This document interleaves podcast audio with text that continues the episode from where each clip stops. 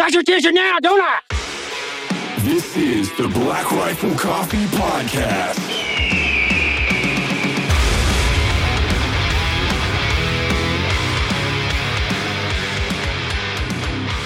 Ladies and gentlemen, boys and girls, members of the United States of America, we welcome congressional candidate of North Carolina's 4th District, Mr. Tony Cowden. Oh, yeah. Hold on. Yay. And Lieutenant, Lieutenant Colonel, kinda retired, Resigned. Stu Scheller. Yeah. Man, you look good. For Lieutenant Colonel, you look Hey, good. thanks. Hey, yeah. Thanks, I appreciate that. Yeah. Health, color, I know. it's all I back. know. Like- That's right. I was like, Slowly wait a second. coming Yeah. back. Like, I mean- how old are you, bro? Like, how are you a lieutenant colonel? Being a, a, a commander, a battalion commander of Marines has to just give you gray hairs left and right. I mean, I can't imagine what your when Sundays you were get like. fired six weeks into it, it's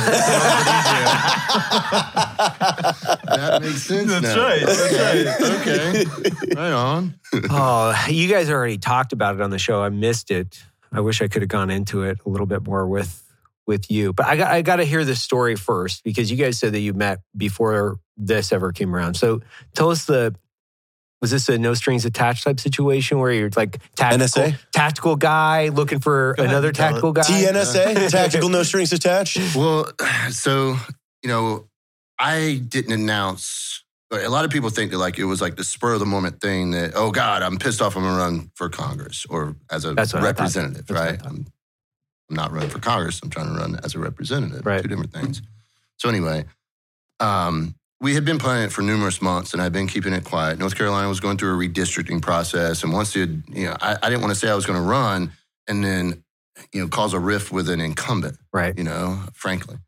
And um, so anyway, I hear through the grapevine, this dude is considering running in the same district I am. Really? Yeah, And I'm well, like- fourth is a new district. Right, So so for context, district. there's not an incumbent. Right. Got So it. if you're in North Carolina and you're thinking about running, everyone was eyeing the fourth. Got it. Okay. And for me, it just makes sense because I actually live there. Right. Right. There are some of my opponents in the primary, they don't even live in the district. I mean, that goes across the board all over the place right, Right. now. Like Yeah. running for Congress has become a fucking Instagram ploy now.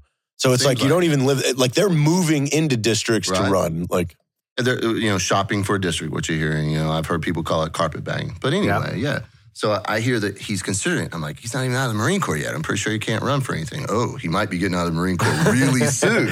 And uh, so I call up some Marine Corps buddies. You know, I've got more Marine Corps friends at this point Right. after living in Wilmington and being so close to Jacksonville, working over Yeah, at yeah. Mars High.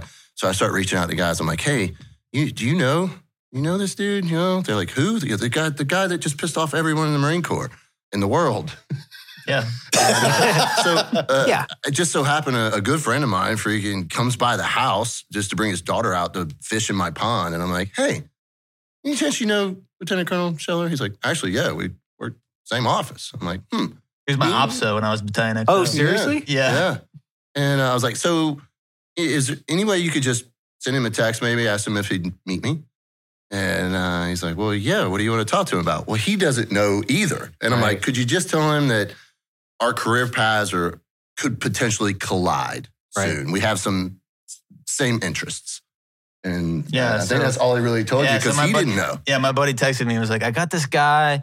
He's Army SF. He's a good dude. I think you two would have a lot in common. And that's what he said. He's like, you guys might have similar career interests. And you got to keep in mind, like thousands of people are messaging me.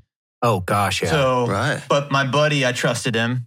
And so I said, okay. So I texted this guy and he was like, hey, we need to meet. So I was just like, all right. And I was like, but I'm not coming to you. I was like, you got to come up to Emerald Isle because that's where I'm at. When he said he would, I was like, all right, I'll take the meeting. But like I went into the meeting having like no idea what we were going to talk about because you got to keep in mind, I'm not running. right. Right. And so the people that were trying to get me to run, we had like sworn each other to secrecy because I was in the Marine Corps and I was afraid if people thought I was going to run, they'd think everything I was doing was for political oh, reasons. right, right. So it was like the, my parents didn't even know. So it was like only two other people knew, the people that were trying to recruit me. And so I didn't think anyone knew about me either. So that's when I, I meet this guy at a coffee shop. Yeah. I just was like, hey, what's up? So So Yeah. So I hear you thinking about running in the fourth. He just kind of looks at me. I was like, how did you know Who that? are you? and I'm like, well, and the only reason it concerns me is because I'm about to announce. Right. And we're just way too similar candidates to be running in this against each other. Right. And it was kind of a cool conversation because he's like, you know, I was like, so my question to you is, you know, what makes sense? And are you even getting out of the Marine Corps in time? And he's like, I don't know. And uh, so it was a, a really cool conversation, freaking. And he was like, uh, I, I could definitely tell he was really surprised, right? Because and not prepared for the conversation. And so it was like, okay. He's like, well, I'll tell you what, on this date, I told him, I'm like, hey, man, I'm announcing on this date. And he's like, well, I'm going to give you a solid answer. It was very, you know, and I, I haven't even told him this. We hadn't talked about it since, but it was very, very much gentlemanly, you Right. know, like fantastic Right. gentlemanly type stuff. yeah, my, my problem was I liked him a lot. I was Yeah. like, damn, this guy's like the same person as me. And so I told him straight up, I was like, if I run against you, I'm going to tell you a week before so you know. And then if that influences your decision or it doesn't, but I'm going to give you a firm answer. And I, Mhm. obviously, I chose not to run. But then once I met him and I realized what a good dude he was, I was like, man, we need more people like Tony running for office. So actually, we started pulling people like Tony into a, a coalition. Yeah. We built a coalition of people like him that he was kind of someone that we built around. And so I, I fully support this guy. He's in my home state. And so Right. he's got my full backing. So is it an overt coalition where you have other guys in it that you guys Yeah, talk funny. about? I actually just posted it to my social media this afternoon, sitting in your office, actually. Um, so it's all veteran candidates right now. We, Yeah. we initially started with uh, some non veteran candidates and we've taken them down. Um, when we were building it, we, they were endorsed by veteran organizations, but weren't actually veterans themselves. And right. The reason we're choosing veterans, like a lot of people want to make the point that not all veterans make good political candidates, and that's true.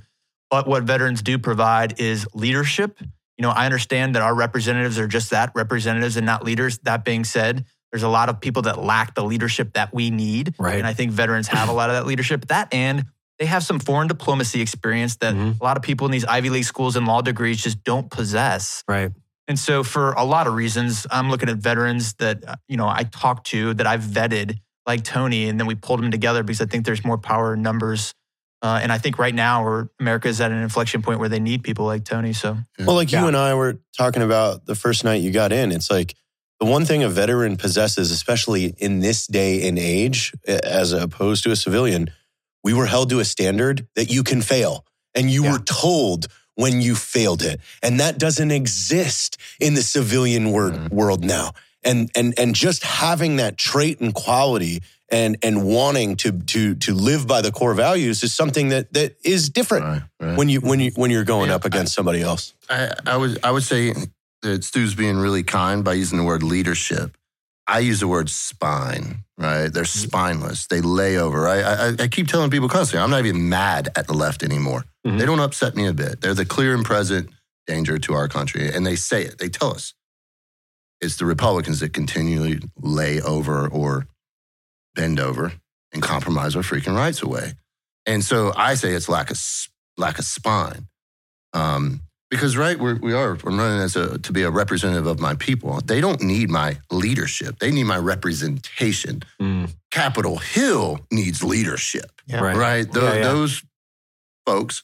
My girlfriend, I told her we were getting ready to do this, man, and Melissa was like, "Could you please try not to drop the f bomb as much as you usually do?" You So can do it I'm on trying. the show, though. You can't. Yeah, I- It's I- okay. But it's my my whole team is trying to get. me Clean, we're trying to clean they- you up. they've- There's some other words that I've had to clean up, and I've been successful. You so and I have been in the yard for one. two days straight with a scrub brush, just really, you know, I So- have become his image These- counselor. I, I'm, so instead of using like instead of saying like those f***ers, which is Right. kind Yeah, of yeah, disrespectful, yeah, but yeah. we all use that Mhm. term all the time. Yeah. Um, can we beep that? But anyway, um, so I, you know, nowadays I'm using my old, you know, North Carolina slang. I, I, I now have the full word of just those folks. Yeah. You know, and I use That's it a lot, so it works. And it's you know, Sounds like it- folks. The the the, the afflection, uh, you can tell a difference when I'm referring to the folks on Capitol Hill and you know my neighbors. It's two different folks. but yeah, it was kind of a cool story, man. And um, you know, as he progressed and they were started, you know, messing with him more and more, he couldn't predict when he was getting out. We had a, a cool conversation. He's like, "Hey, man, I'm, I'm just going to support you and, and some other." You know, veterans and, and the coalition's really cool. We get on a phone call, even though I've missed the last two or so every Thursday night. And Right. now it's it's going public. The reality is, right, if we could get half, the folks Yeah. in the, and I use folks good in this term, Yeah. uh, in this coalition elected, Mhm. you're talking about a caucus. You're talking, you know, 12, 15 veterans. And I totally agree with you. I tell people all the time, right? Like being a veteran doesn't even necessarily mean that I was good at my job in the military, much less that I was, you know, that I'm going to be a good anything else, much less a, a you know, representative. But I tell people it's it's not just being in the military that necessarily qualifies me. It's all the problems I solved while in the military and working for the the agency and all that kind of stuff. It's problem solving. Yeah. That's what we do. Mhm. Yep. Problem solving. Whether it's managing a battalion of Marines, lots of problems probably to solve there, or Yeah. just you know the the ever changing you know environmentals even in the few seconds that you're hitting a target right? Right. i mean it's constant adaptation. And and you know there's also dealing with people you know that we have to do. Like sometimes you do have to sit down in a room full of all tough folks you know? Yeah. convince them that your plan is the best right? Like mm-hmm. just a basic course of action presentation to the commander right there's five teams fighting for one mission, you got to give the courses of action, and one gets picked. So you better have the problem solved the best you can. So I think Uh, the military has a good cross section of America in it too. I So there's a lot really of good point. corporations in different places that it's very myopic in Yeah. the people that they're looking for. The military literally has people from all across all ethnicities, and we all work together to accomplish the same mission. And so, Right. in my opinion, like the slice of America is more well represented in the Mhm. military than in a lot of other places. So when Yeah. you're putting those teams together and trying to vie for the mission, you're also, you know, indicative of the American population as a Yeah. whole. Well, it's a forcing function. And I, I've explained this a lot to a lot of people, which is there's a couple points that are awesome. You guys brought them up. The military is one of those last remaining places where it's forcing everybody in the United States to work together in somewhat of a meritocracy when you get to a certain point where may the best idea win. Because in special operations, you'd have a planning cycle, obviously, and you guys would have a planning cycle where you're coming up with course of action development. You're moving towards a goal, and then the people that are awarded, typically, I mean, they do a relatively good job with, we'll call it promotion, with awards, are typically the people that are exemplifying certain behaviors that are Mhm. directly contributing to mission success. So you have this beautiful cross section of American society where everybody has a common goal, and we all Right. take an oath to the Constitution. right, It's this all in For- foreign and domestic. Yes, domestic. foreign and domestic. You've taken an oath to forgo your own independence, to risk life, limb, or eyesight for love of country. Now, whether or not if you're cognitive of that decision at 18 or 22, that's irrelevant. If you go to war, you fucking understand it. And that's the thing that I keep telling people. I'm like, it is a forcing function. And it's proven that you're dedicated to the country to risk life, limb, or eyesight, especially in during during times of war. It's amazing. So when I look at it, I'm like, representatives, and I look at veterans in politics, and I think we need, I've, I've really been like beating this drum for years. Like, we need veterans in politics. We have to have them. One, I think the last 20 years of warfare would have been a lot different if we would have had more veterans. Absolutely. As Well, representatives. maybe more veterans like us. Correct. the ones that were there. Uh, Well, I mean, that leads to to a very popular thing that you include in a lot of your speeches. You say you're not running for Congress. Explain that to us. Yeah. Well, I mean, that's the thing, right? Like, you know, the word Congress means, and I think this is a, a, another thing that we have to address is that we just don't know our history anymore. Right. So, historically speaking, right, the word Congress actually means meeting. So, I'm not running to be a congressman or a man of meetings. I'm Meeting not man? really big on meetings, you know? Can I make that shirt for you? Just this meeting man? You know, meeting person. you Meeting know? man. Yeah, gotta, meeting gotta be a human. congress person these days. Yeah. You can't have woman or man anymore, Oh, right? sorry. Or whatever. Um, no. so they the folks that are on Capitol Hill have forgotten who they work for. Well, I haven't, and it, it's it's clear and present, right? It's the it starts with campaign finance. You, anyone in this room individually, can donate to my campaign twenty nine hundred dollars. And where do you donate that? Oh, so TonyCowden.com. Nice plug. I Yeah. love it. Go to TonyCowden.com, donate to Yeah. his Yeah. campaign. And you know, hey, in 13 days, through the support of all the networks and all the Bubbas and all the brothers, you know, $132,000 in 13 days. That's what you guys did for us, right? All the guys. Mhm. Um, and so here's the reality to be considered by the establishment a viable candidate, you got to raise 100 grand in your first four weeks of announcing or a house run. Well, we did 132 ish, just the Right. online stuff. I'm not talking about handwritten checks. Right. The online stuff was 132 ish in 13 days. And I'll tell you, right? It was it was amazing, and there was a lot of folks who were telling me, "Hey, man, you got to get a good quarter too. It's not just the numbers. You need a good quarter. You don't want to." So maybe you should wait till January 1st to announce because you know. And I was like, "Wait a minute, you telling me that's that's just the way it's always been done?" And they're like, "Yeah, like that's that's how you're going to be measured." And I went, "Yeah, well, we're not doing things the way it's always been done. So between me and my lead consultants, we, we're announcing. We're announcing right here before Christmas, and we're going to defy all the rules." And we did. So right at Christmas time, when the average American is spending their money on their kids, they were willing to give me 5, 10, 25, 50 bucks. Over 1,300 donations in that time. 1,380 individuals donated for to come up with somewhere around $132,000. So that was amazing. But back to my original point, right? Campaign finance, any individual, the max you can give a, a campaign, a uh, federal campaign is $2,900. However, if you're a corporation or your corporation wants to give to the PAC that's supporting me, they can give unlimited amounts, Correct. right? So, right then and there, if the American public doesn't understand, like I, I'm here to tell you, that is not corporate influence on our elections. That's corporate buying. interference.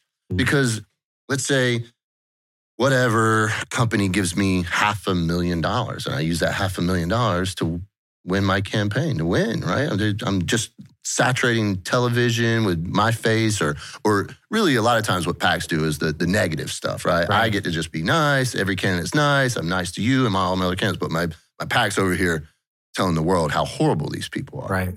So, you know, and that's what helps win elections. It's just how it is. So now I get, let's say I win and now I'm in DC. Well, who do you think the first knock on my door is going to come from? The lobbyists, the company that that corporation hired to solicit, manipulate, Their interest. lobby for their mm-hmm. interests. And they're knocking on my door in my new little freshman office there on Capitol Hill. It's, it's, it's, for Gross. lack of better terms, it's horseshit. It's gross. Gross. Yeah. It is It's gross. yucky. So, you know, I tell people all the time there is rarely a, a one prong or one echelon, one approach solution to any problem, right? Like, if you want to invade a country, are we just going to just jump the Rangers in and take some airfields? Depending on the country. okay, okay. Depending let's- if the year is 1989. So, so let's say at least a second Panama world joke. country, not Panama. Okay, okay, okay. Right? Not Yeah. Haiti, not Okay, Panama. okay. A second world country with a standing military, Right. right? Uh, so like Iraq, right? So we didn't just jump the Rangers in. We had the SF and the AFO already on the ground. We had, you know, air cover. We it, it was a it was just a multiple echelon thing, right? So it's not just campaign finance reform, right? We need to eliminate this corporate lobbies Right. not all lobbies are bad, right? No. If if a um, you know an industry lobby, that's different than a single corporation. And now they're very powerful too, so you gotta gotta Sure. watch that. But like, you know, the lobby to protect, you know, a, a wildlife population or our national parks and public lands. You know, that type of lobby, they they serve good interests and they're pretty powerful too. But we got to be able to discern what's good influence and true bad interference. And, and that line has been so blurred. So, as you know, I talk about term limits, but you can't just give a term limit without campaign finance reform and lobby reform because uh, I believe it was Missouri, and don't quote me on this, but I think it was Missouri that instilled term limits on their House, Senate, and uh, their, their state House and Senate. Well, the lobbyists apparently just got far more aggressive because they have less time Right. to get what they want. Right. So we have to be careful with this reform, but clearly reform is needed. And here's the odd thing it's like 87% of Americans polled, either political party, agree on one thing, and it's term limits. hmm Pardon me. And the funny thing is, there is a there is a joint bill that was introduced last summer for term limits. You ever heard about it? All right. Very, very Right. little. No. Of course you hadn't heard about it because it's a game. Like right now, the Republicans don't have a majority. They can't, they're not going to pass anything, anything No. they introduce. But they introduce stuff Right. so they can say they did. All right? Mhm. And the reality is the names, if you look up this, this it's a, it's an, uh, a joint resolution. So it's not like HR, it's like J or whatever. I don't know. I'm still learning a lot of this stuff. But if you look at the names on the list, if they passed it, like three out of four of them would lose their jobs because they would have already had all their terms. so are they do they really want it? And the Right. American people, man, whenever I talk about term limits on social media, the the overall attitude is so negative from the American people. It breaks my heart, right? Why? Why would anyone want somebody to stay in there for Well, it- it's not- it's 70 like- fucking years? They say Americans like Like the Supreme Court. Yeah, like the Supreme Court. Uh, and people say, or the goddamn president that we have the-" right now. Yeah, the, the, the average American says We have a president? Uh, no, he's sleeping. Hold on. Yeah, he's sleeping. I was kidding. He's getting ice cream. Yeah, uh, he's probably at his house in Maryland because the White House apparently confuses him. it's very complex. That's the rumor it's a big I heard. Yeah. As far as Yeah. I understand. Well, that's why they have the fake setup at his house in Maryland. Right. But yeah, you know, the average American just says we're never going to get term limits. That's their, what America thinks. America Mhm. wants it, but they have zero faith in the folks that they elected to actually pass this stuff, right? Because it doesn't do them any good, apparently. Well, let me ask you a question. It's frustrating. Both of you guys are sharp guys. So, do you think it's partly, and that's kind of a loaded question, what do you think is directly contributing to the fact that we won't have reform, we won't get term limits, we can't get corporate money out of politics? What do you think the single most driving factor to non reform is? I think the people have become apathetic and they're looking to the government for solutions and they forget that the power of the government comes from the people. So as soon as the people, and I think right now it's they're starting to wake up, but exactly what Tony just said, in the whole ordeal I went to, I was disgusted with the amount of people who told me, Stu, what you're doing is just throwing your career away because you can't make any change. This is just the way it is, and you're not going to be able to change it. And I fundamentally, philosophically disagree if we're gonna make change, it takes people like Tony standing up and saying, no, I'm gonna have the courage and the leadership and the spine to go up there and do what needs to be done.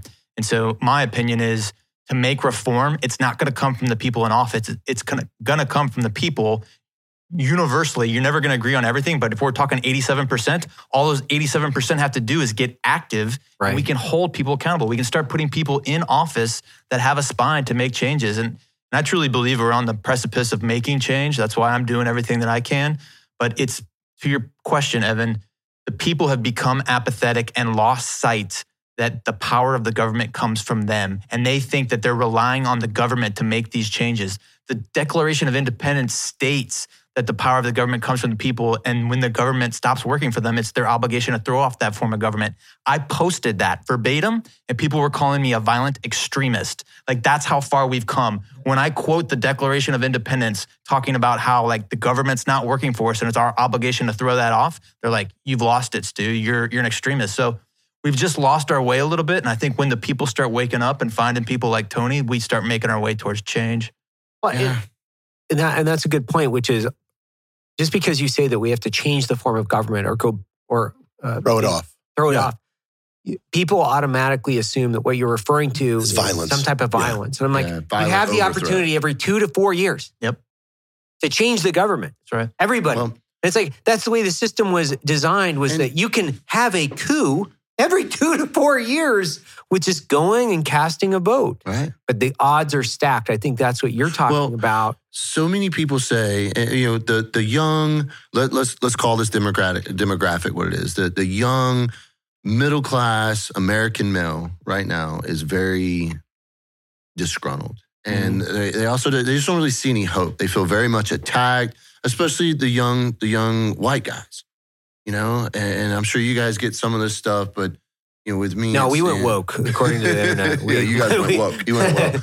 I can't believe Dude, you're that's here, a joke. Stu. That's a, that's a I joke. I can't believe you're here, Yeah, I Stu. can't believe you. I can't believe you'll hang out with us. I know. Yeah. yeah, they- they're joking, but I posted a picture with JT the other day. and People were telling me, like, I can't believe you're hanging out with the Black Rifle Coffee guys. Right. You've gone corrupt. And I was like, And I was telling Evan, I was like, you have never talked to these guys. This is like the most common sense guys that I've hung out with. Like they Mhm. believe all the same things that I do. And it's like people want to discredit you because you guys have been out there just working. Right. Like this, this country was built on entrepreneurs. It's not built on going to college and getting a master's and a doctorate and working in some professional service.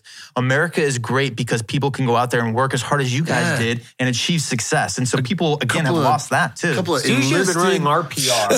You should have. You should have put up a statement. Yeah, you know, mine fucking sucked frustrating. evidently. I I gotta, you know, so this is, you know, the first time that I will have professionally, well, aside from old work, uh, you know, been affiliated with Black Rifle. Right. And so I'm going to catch some of that. Oh my God, he donated to this person. And oh Yeah, my Tulsi. God, they didn't. I, I did. I donated Tulsi. 12 years Yeah. ago. I, I explained No. it, right. which was Well- who didn't want to put another coin in that fucking slot machine because that was awesome. Like the Democratic primaries, when she was fucking crushing the Clintons, no Republican was even coming close to that shit. Like Yeah. nobody was holding the Clintons Man, accountable. Tulsi's Like, a brave woman. Yeah. To- Tulsi Yeah, is a is, fucking like- brave. Like, and I don't have to agree at 100%. That's right. You know what I agree with? She hates the fucking Democrat war machine. And I'm like, great. Let's put another coin in that jukebox. Let's fucking hit that tune again. Let's play it said The other again. day, I'm like, if you ever find someone on this planet that you agree with 100%, like, marry them. Don't ever, ever No. leave them because it, it just doesn't even exist. I, I'm, if, if I'm working with some folks and they, they, they agree with me on 90% of the stuff, I'm going to be pretty pleased. It's it's weird. you know? It, JT's one of my best friends, right? I mean, we worked together for eight years. We spent fucking, I don't know, countless hours. He heard Like, some of the conversation this morning. quite literally, he is probably one of the closest human beings that I have in my life. What do you think we agree on? 75%? Yeah, Maybe. yeah. There's a constant stream of debate Right. Yeah. all the you- time. So there's Like- another dynamic, right? And, and I kind of discovered this with like the whole Instagram thing and you know just the whole Second Amendment shooting stuff. And one person draws their gun this way, and another person draws their gun that way. And on Instagram, it's like something worth fighting about it, or or what barrel length you have on your yeah. M4. Tourniquets. Whether or not oh, you- tourniquets, Oh, right? yeah. That's That's a good Yeah, one. yeah, you want to go into I've that been in those one. debates I The fucking do it. tourniquet Do wars. you have Holy one on shit. you? I don't have one on me. I don't have one on me. Um, Need to call disaster. But like in the military, we we have a team daddy or a company commander yeah. or a first sergeant to settle all these debates. Right. Right. Like, yeah, okay, what's what do you got? What do you got? What do you got? Okay, this is what we're doing. Well, I'm the boss. Well, on the, on the in America right now, there are no bosses. There's no there are no, boss. no one to settle these debates and say this is what we're going to do. And social media, as awesome as it is for linking us all, it also makes everyone an expert.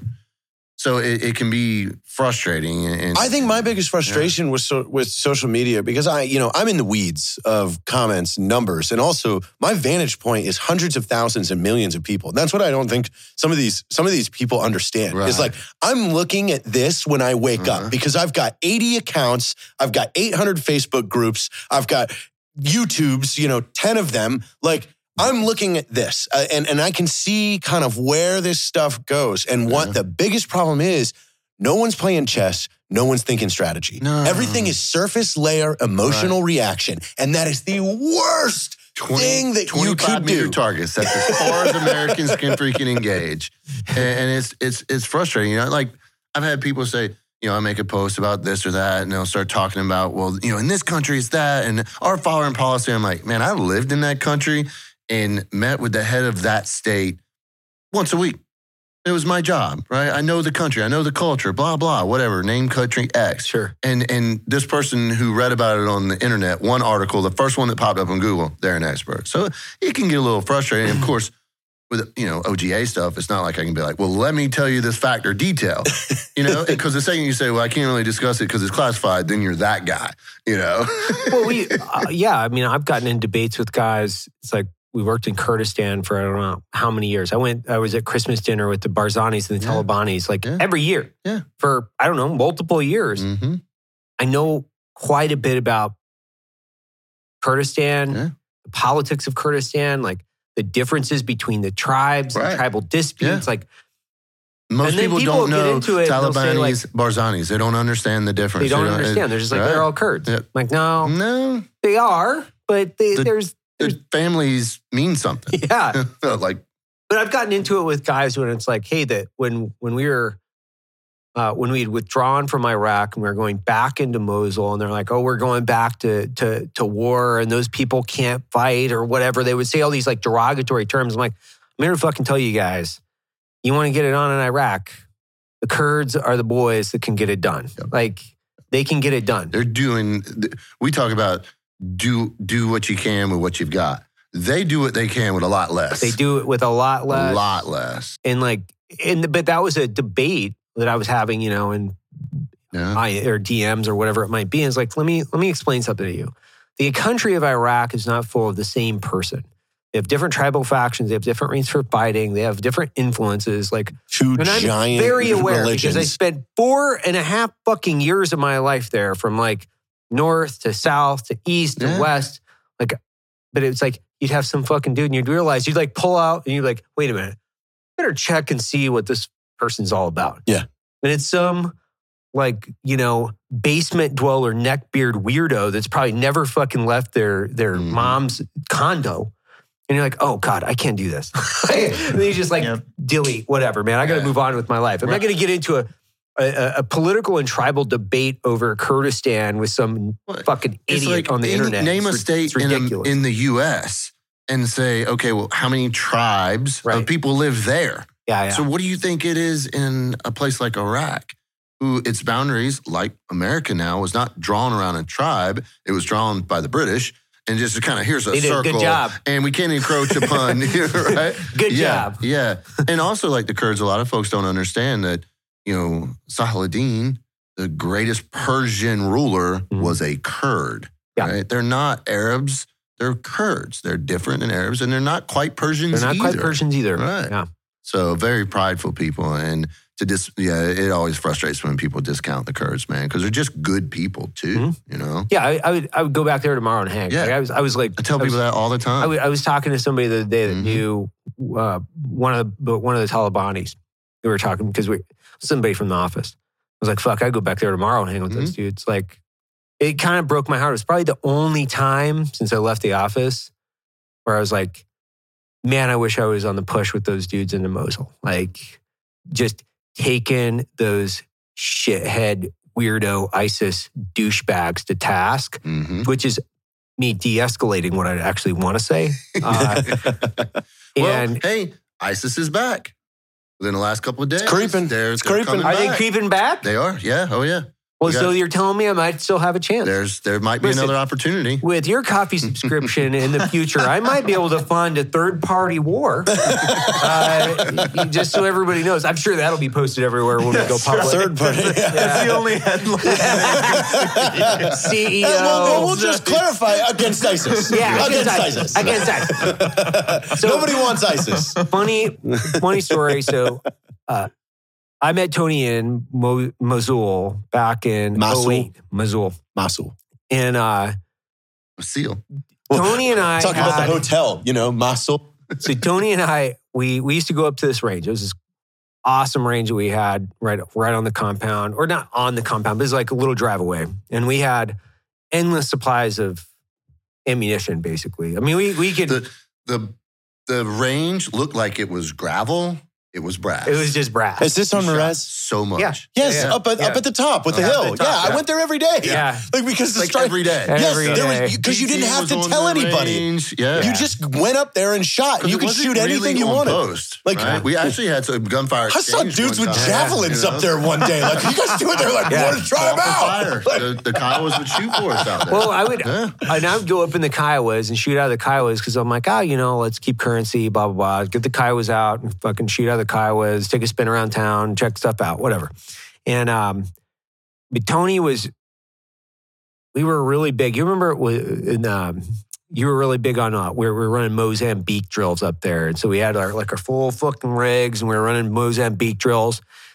And we'd go up there and we'd run our fucking pistols and we run for time. We had pro timers out. And like, I mean, shit got serious. Like, it wasn't like we were just plinking That- around. the Mosul team was no joke. back Yeah, then, yeah, Right? yeah. Like was- there was some studs up there. well, you couldn't send And- fucking half wits up there because you get stuff like wasn't a a green fucking zone. turkey. Yeah, you, you- you get fucking, you, you get butt fucked. Like not, and you'd be dead. So anyway, just to clarify, to summarize, in uh,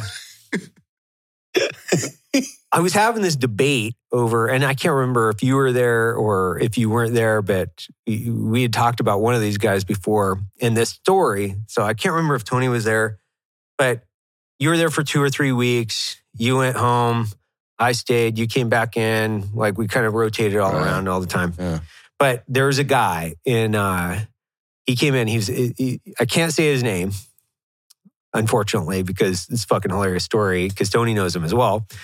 So he's an SF guy, and everybody knows this dude's like super high strung, and he's kind of a homophobe. Like, and I take it upon myself, understanding this guy's personality traits, that I'm gonna fuck with this dude, of course, because that's what I like to do. So I used to have all this shit. Like I would troll people constantly all the time. Like I had a Hillary shirt and I would fucking wear this Hillary shirt, which I'm sure the internet will love me for this. you wear Hillary shirt. But so I had these pants, these that I called Davy Dukes, and they were denim jeans that I had blown a hole in these fucking things. I just cut them off. I'd go running around the airfield in these fucking Davy Dukes with like a frag and a radio. And it's just like the dumbest shit I could find. This guy's coming in. I go to pick him up on the airfield and I go and I get like my Hillary shirt, my Davy Dukes, like the whole nine. And I got a drop leg holster that's below my Davy Dukes. I got full tube socks that are pulled up. I've got a, a full battle belt with like radios and frags and mags, the whole nine. I got a can of chew that's rolled up in my sleeve right here. Like got this, my- my the most K-pop. sexually confusing sight that I've ever. I got my K-pot. like a steel K-pot. Yeah, yeah. No, no. Like I, I got a fucking Nice helmet. MICH or whatever it Yeah. was, right? It's Gentex. Fry. Yeah. I probably have. I think I even had my fucking NVGs like flipped up in the day. I got to pick them up, and uh he the fucking pilot's landing, and it was an L one hundred. They're coming in, and they're both looking at me like. what in the fuck? And I'm standing in front of this Land Cruiser. He gets Arms, off. cro- arms crossed. Yeah, yeah. And he gets off, and I'm like, "Hey, what's up, guys? This is your ride," you know. And he's like, I'm like, and I was like, "Hey, what's up? I'm the chief here in in you know Mosul. Welcome. All the guys are out. You know, like they were super. They were working out and they were hot and sweaty. I didn't want to bother them. And uh, and I get him in the truck, and and he's like, I hand him a helmet, and it's just like totally like helmet and eye pro. And I'm like, here's the thing around here. I like to put on the helmet and eye pro everywhere I go. And this is just the, base rules because I set the rules and, you know, and so I'm talking this way the entire time. I stay in character the entire time. He thinks I'm the chief. And I'm talking about it. I'm like, hey, so what, what'd you do in the military? I know he's an SF guy. I know a ton of shit about him. And he's like, no, I was an SF guy, you know. And he's like super stoic. And I'm like, is that kind of like the Navy SEALs? And he's like, no. So I'm guessing I wasn't there for this. You know who it is. I, I, I can't wait for you to be able to tell me Yeah, who this you, is. you- you- you all brought up his name the other night. Oh, really? Yeah, he's still an instructor. He, he teaches like Falcon Spartak. You know him. And uh, he tells everybody he was in CAG, but he really wasn't. Oh, You know, yeah, you know I the deal. know. So, I, uh, do know now. so I'm that is awesome. and I wish wa- I could have been there. dude. the- and all the team was bought in on it. They're all like, "Oh fuck, dude, this because." Like, this is like one of my favorite things to do is troll Fuck with people. like Yeah. on a regular. We've been doing this forever. for years. Yeah. And uh, so I go through the whole thing, and I'm like t- walking him through. The chief, the chief was on the whole plan. Like I sat at the desk, like walked him in, like the whole thing was like, and, and I'm like, I have him keep his fucking helmet on and his body armor with fucking eye pro everywhere Oh he goes, God. and I'm talking this way.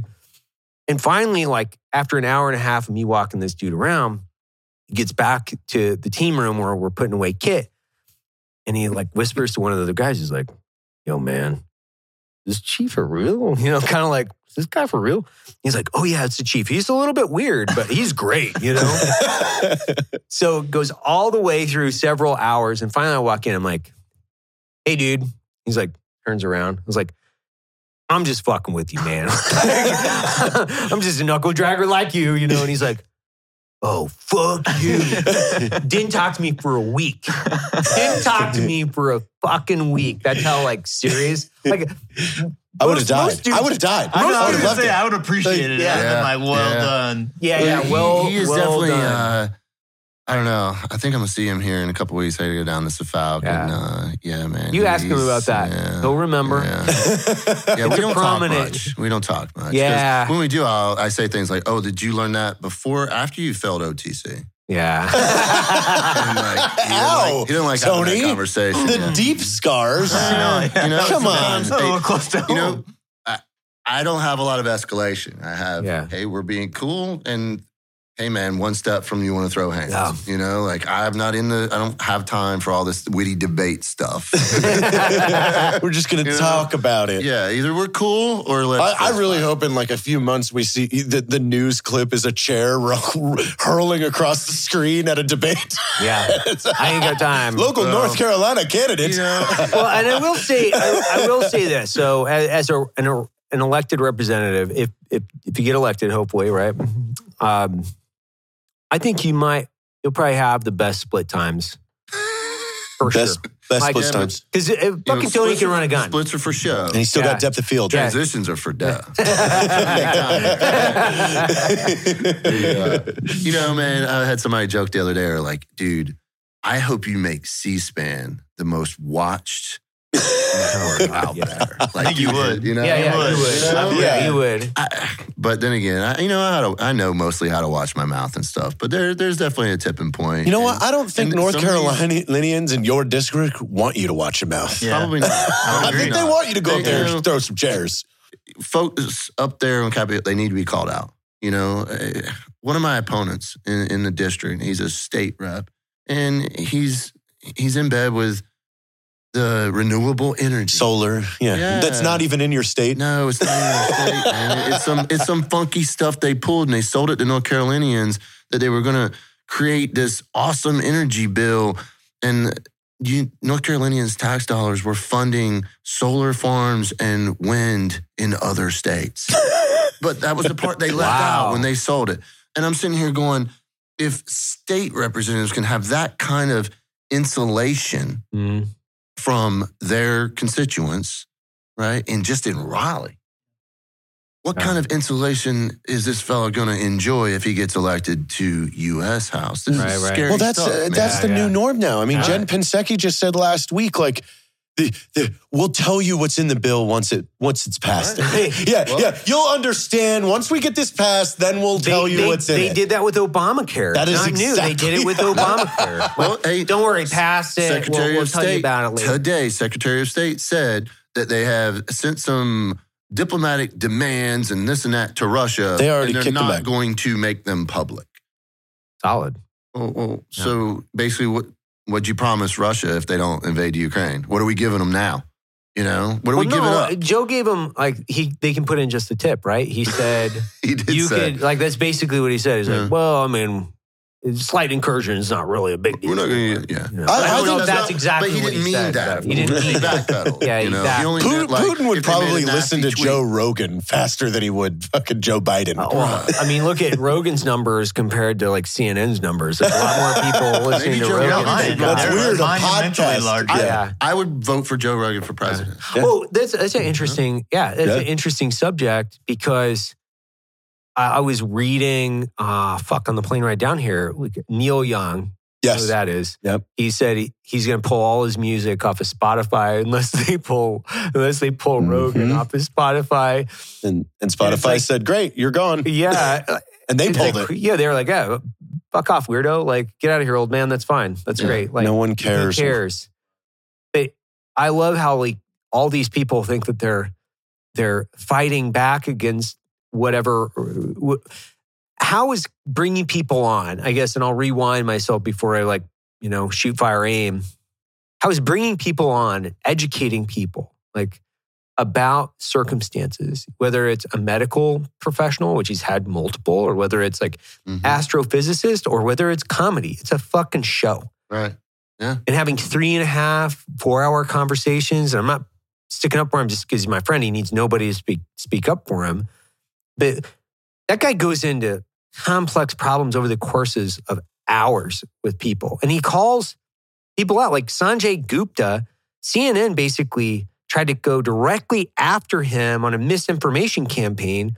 So when he punches back, they're like, we need to deplatform this guy because he's putting out misinformation. Yeah, He's putting out information. There's a fucking huge Huge difference, difference. between like misinformation and information. Like people can make their own decisions.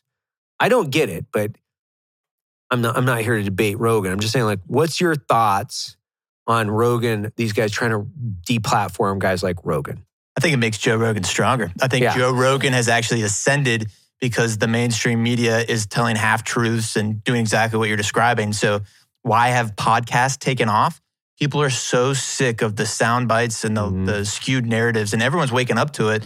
So now they're going to podcasts because you get more truth in that. Well, one thing CNN, and and I don't really understand it, but CNN has not been reporting on its huge decline in ratings over the last four to six months. I can People- beat you. CNN. So CNN reported on my situation multiple times, and people were painting me as a right wing extremist. I'm I'm a conservative, but I'm very far from extremist. I'm probably one of the more central guys you'll ever meet. And so then when I got in the media, I went on. You know, Fox was happy to have me on. Um, a lot of podcasts had me on. I reached out to Anderson Cooper. I reached out to every talk show host on CNN. I even made a public post like, I will go on and debate with any of you. Not one of them called me back, right? So Because they're when- cowards. That's right. They're all So it's like, when it fucking doesn't cowards. your Anderson narrative. Cooper I was like, I should will- be fucking like, drugged through the streets. It's your show. Fuck that guy. It's your show. You can drive the conversation, right? Like I'm the passenger on your Yeah. show, but all I'm asking is to get on there and have that conversation with you. But that's how they that's how they control the narrative. Like if you won't even allow me on to talk about my perspective when you're sitting there talking about me, you've reported on me multiple times, and now I can't come on your show. Like it's it's fake. It's false. No, no. Fake. Well, but you know, but what empowers, like that's the whole thing that I'm trying to figure out in my head. right. and uh, figure out in my head what, what I'm trying to do is is debate myself and then try to understand factually what the problem is. So when you look at guys on that are anchors, they're news anchors. They're they're not reporters. They're not right. No, No, they're an actor. reading. No, They're an they're an journalism, actor. journalism Anderson is dead. Cooper has zero life experience. Yep. Yeah. Vanderbilt. So yeah, you know what I mean? I mean, Yeah, he's a Vanderbilt. he- he was a Vanderbilt. He, He has did not zero go to the same life places that we came from. he's never had to work for anything. Right.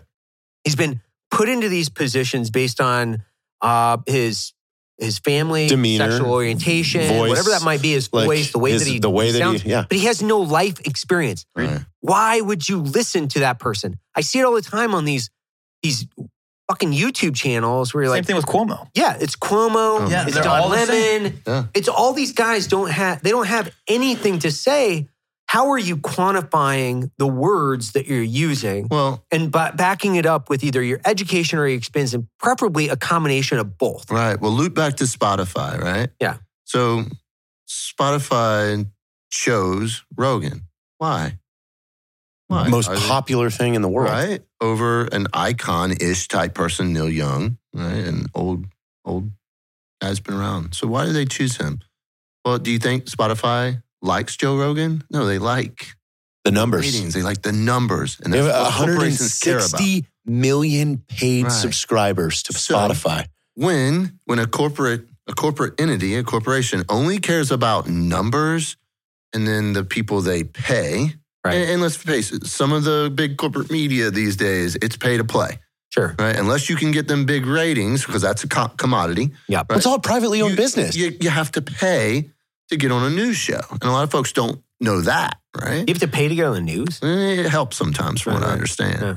Um, and, and, you know, I'm just now peeking behind. This is a new curtain for me, Yeah. you know? And, um, but unless you have something that generates the commodity of ratings, Right. eh, you could, you can pay to get on stuff. yeah. Uh, but anyway, it's it's that lack of principle. So your Anderson Coopers and all those who are puppets to corporations. That's what I mean. Where does news media get its funding? Other corporations. They have no. Ad sales. they don't have their own commodity. They, Yeah. they don't generate Right. money or wealth. Right? News doesn't do that. So they can't, in and of itself, generate money. So they have to get advertisement money. Right? Well, Right. who advertises on CNN? Corporations. That, look at the watch CNN Pfizer. right? CNN, watch Fox, watch MSNBC, any of them, and then just watch the commercials. I- and then you can discern who's funding that news you're listening to. I, I've always Yeah. thought this, or at least for the last several years. I, I didn't have a TV. It's not some kind of weird non-TV flex. I'm I didn't have a TV for years because we were never home. Right. Like we were we were never home. I was always gone. Like there was no reason for me to buy one. Didn't have one. But when I finally did go to get a TV, it was like you got to like pay for cable and do the whole thing, right? And I was like, so I have to pay. I have to pay the cable company, and I'm going to get all these excess channels and whatever it might be, and we'll call it whatever. It's it's fifty bucks a month. Like, what do I pay to not have commercials? Because I want to pay that price. And they're like, "What are you talking about, dude? You can't pay to not get commercials." I'm like, "I don't want any commercials. So is there Right. is there a service? Because I'm Mhm. like dumb as fuck. I'm like, can you just pay to not get the commercials? Because I'm paying you right now.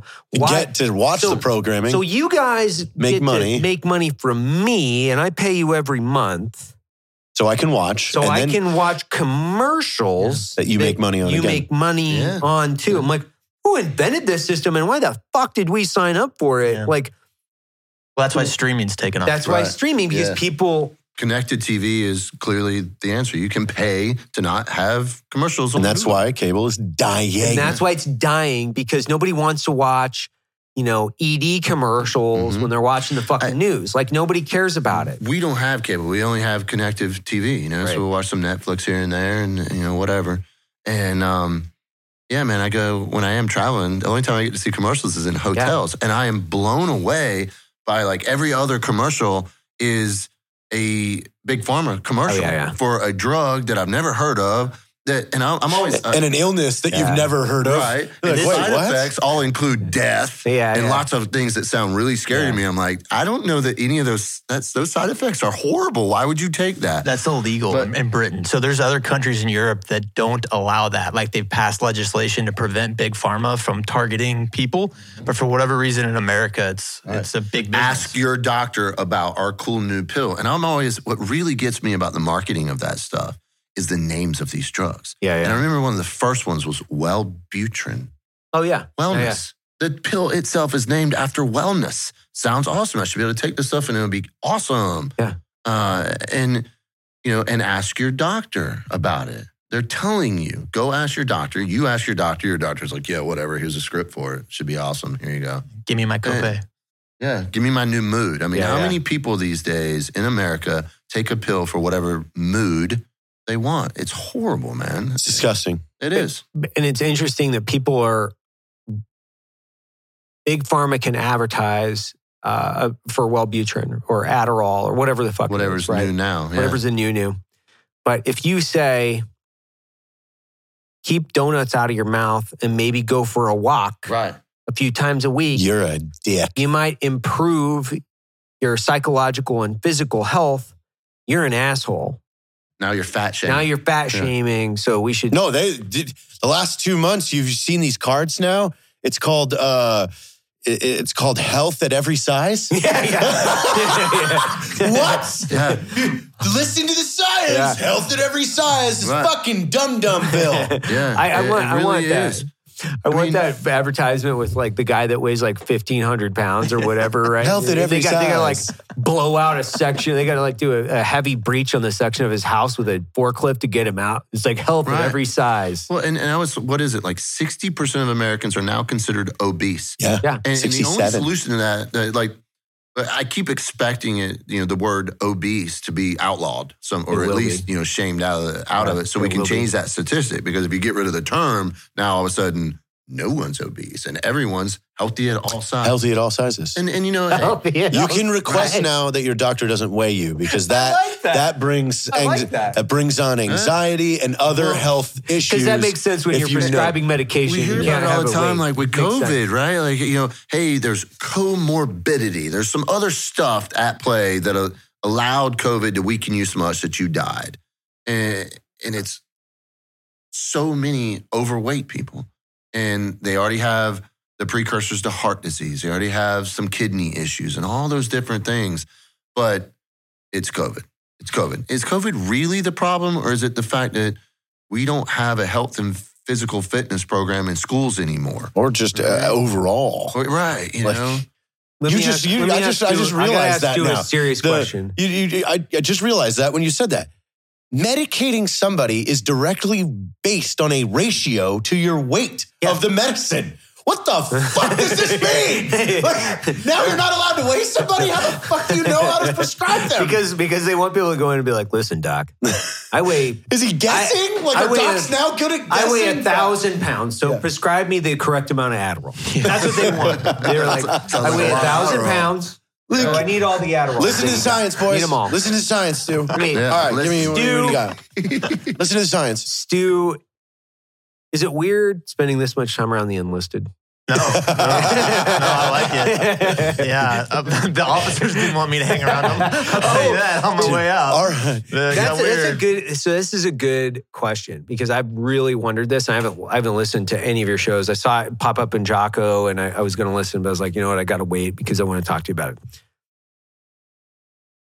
What was? yeah, I don't know if you can even answer it. So you tell me no, you can't. But I would imagine you had a huge percentage of Marines that were like, "Fuck yeah." Oh yeah, I couldn't even uh, drive through the gate without the Marines trying to shake my hand, take pictures with me. It was like it was a, a celebrity to And a one demographic and, and the mortal enemy to another demographic. Even What his, was that his, other jail, his jailer. Lieutenant colonels and above. Really? Yeah, majors were kind of split. Company grade officers loved me too, but about major and above, it was. The why?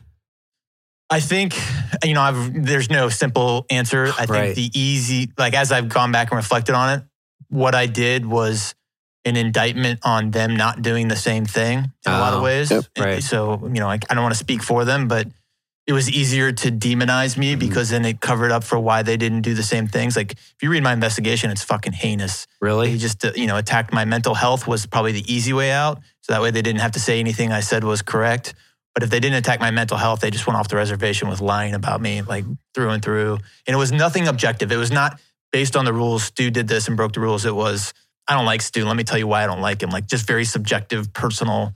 So And yeah that, here's i think I that said summarized what the, on- the field grade officers thought. On the show I did with him, I, I said, you know, I compared him to Dave Chappelle because he's the only one that put his money where his mouth is. They threatened his career. He said, great, fuck my career. I'm not budging on this. Like, and that's exactly what he's saying. The other guys, they know they were wrong. They know you were right, and they were too much of a coward to fucking do anything about it. And, and, you know, I, I've seen and talked to, uh, and one dude really pops out, an enlisted guy. He's out, a Marine. Uh, actually, he just got out of the Marine Corps himself. And, and they were all, hey, there's a process and there's whistleblower protection, and the way you did it was all wrong and blah, blah. And I was like, gentlemen, guys, he just did what we've all been wishing a lieutenant colonel would do our entire careers. Yeah. He just did it. And now you're at that point. Okay, we identify he broke some rules and probably violated some UCMJ. yes Okay. Well, I may have done that a couple times myself, but I'm not. I know pretty much here. everyone did. Right. But here's he's finally doing what we all wished our entire career as an officer would do. And now you want to attack him because you didn't have the courage to do it yourself? Like, no, that's the wrong answer. And, and then, of course, the other easy route was to say that, you know, he did it for, uh, you know, furthering his career and Yeah. PR and, Yep. and, and some type of political career or like something like that. Every reason under the sun except for like- he's a principled guy. Like that was the one thing no one said in the Well- senior ranks. It was like he's an extremist. It's political. Well, I'll tell you what I saw first grabbing. because I had to ask crazy. Eddie. How are you going to make Eddie money from this. this? I, I mean, Well- any any theory they could come up with other than this guy might just believe what he Well, what said. does Right. what does that say about our our culture generally? When the first thing we assume is that a person isn't just doing something to be a good person, to be the to do the right thing, to to stand on their principles, the American public just automatically assumes that somebody is doing it for some type of weird personal gain. You know, I I not to the extent that he has, but I've had a couple people say, you know, oh well, think about all the benefits, wink wink, you're going to get as a congressman. And I say, well, as a representative, there's nothing a corporation sells that has that interests me. The things I value are experiences, right? Like suffering on a mountainside with my girlfriend hunting, you know, in the cold weather. Corporation can't give me that Right. right? The things I do for fun, the things I enjoy, right? Like, you know, I, I grew up on the coast fishing. You can't offer me a fishing boat. Um, you know, you could offer me like a 80 foot Viking sport fisher, you know, and I'd be like, no thanks. I mean, not Maybe at least not unless Is you're going to pay light for the fuel probe? bill. But, you know, you can't afford the fuel for something. Like that. I barely these days I can barely afford to put the diesel fuel in my pickup. But My truck handle doesn't work. I've got to roll down the window to open my truck. That's handle. awesome. Yeah, that's, where I'm, that's where I'm at in life right now. Yeah. well, Throw that you out know, there. Riding in JT's truck, there's just I'm like, there's just nothing a corporation has that I want. You know what I mean? Um, you know, and it's the same, just like in the whole gun community, right? Like I don't have any sponsors or any deals with companies. All the gear that I run, I paid for myself, right? because you like it. Yeah. Well, I'm, I, I look for something, I have a requirement, Right. and I'm like, okay, that piece of equipment fills this requirement, I'll buy it. You know, and that's why I have stuff that's 10 years old or 15 years old, or like in the case of that holster that my Glock's in, Still filling a requirement. it's like 23 years old. I actually took it the day I walked into my team room for the first time. So I'm not a gear guy, right? So I don't value that kind of stuff, Right. right? You can't, you know, like just like when I ran an ultra marathon, right? It was an experience that I was seeking. And there's no corporation on this planet that can buy me because they don't have those type of Can you talk about why you're seeking the experience of uh, being a representative? Well, just like you, I think right now is the like you mentioned this. This is this is it. This is the time. We have like the pendulum has swung so far left, and everyone that's the average American, hardworking, conservative, and, and conservative-ish, even your moderate families have just been working their asses off to take care of the kids, send them to college, the American dream, and now they find out that all the while that they've been busting their asses, their American dream is getting squandered by a bunch of people that they elected and then went up there and sold them out Mhm. corporations. And it's that that apathy that Yeah. actually is part of my motivation. In other words, I, I I still think our system is salvageable. And uh, and you know the- a good point is a lot of people say, "Well, the system's broken." And I'm like, "Is it? Is it?" Or are we not using it correctly? because I can give you an example who've actually used our system to get everything they've wanted in the last 80 years. They're called Democrats. They've played our system and they've gotten everything they've asked for. It's like everything, if you go back 40 years, everything, like, or even back to the 60s, everything the, the left leaning socialists and, and the Democrats, because even back then, the Democrats weren't the crazy left, They right? weren't. They were just, they disagreed on fiscal spending the modern Democrat since the 80s has become something else. They've gotten everything they've wanted, everything. Now, most of it not through legislation, most of it through manipulating the courts. But my point is the system does still work. And if we would get off our, I don't want to say lazy, because that's not the right term, right? The average hardworking American's out there busting his or her ass to take care of their families. And they are not taking time to go to DC to protest and wear f- stupid pink hats Right. right? That's not what that hardworking blue collar American's been doing. Well, they're getting screwed. And now they're like, ah, we're screwed, right? We're screwed. And I'm like, wait a minute, wait a minute, wait a minute. Challenge accepted. Yeah. Because there's not a single person on Capitol Hill right now that that I have that can intimidate me. Right? They can't intimidate me. Uh, you, know, I mean, do, do you want to go out back and fist fight? I feel, I feel like you're doing I'm the same- joking. I'm sorry. But, you know, I, they can't intimidate me and they can't buy me. They just don't have a means to Right. intimidate me. And now, let me just go ahead and clarify. I did not hang myself. I, did, I, I like me. If you ever find me freaking shot with my own gun, I got cellulose on my hands, the angles match up, everything's perfect. First and foremost, just look at Melissa real you, quick. you are not a suicider. Just, just see, just make sure Melissa didn't do it, but it wasn't me, right? Right. And I joke, right? Um, we were joking about that earlier. That my girlfriend makes me coffee in the morning, and she jokes that she uh, she's slowly poisoning me while also enjoying what time we have left together. Right. Um, but no, that's why I say you should probably should look at her. But I, I firmly, and I, I don't like using the word I think. I don't like that phrase. I don't use the term in my opinion, and I rarely use the term I believe. Right? Those things are theoretical, and like problem solving in the military, it's not theoretical. If you screw it up, eh, dudes get killed. Right? So we can't play in theory here. So I'm very reserved when I to use those three phrases. But I am confident, right? I don't believe, I am confident that with the right people, and, and more so replacing people Mhm. on Capitol Hill and in our government, at all levels of government, because corruption happens all the way down to the county commissioner level, 100%. all the way down to the city council. City councils are probably the worst, right? But I am confident that if we replace those folks that are in power now with the best people, not necessarily the right people, and that's clearly a military thing, right? We're not looking for the best people, right? We're looking for the right people. We've got to we got to get the right and the best, that combination of that person to replace these folks who are clearly selling our nation out.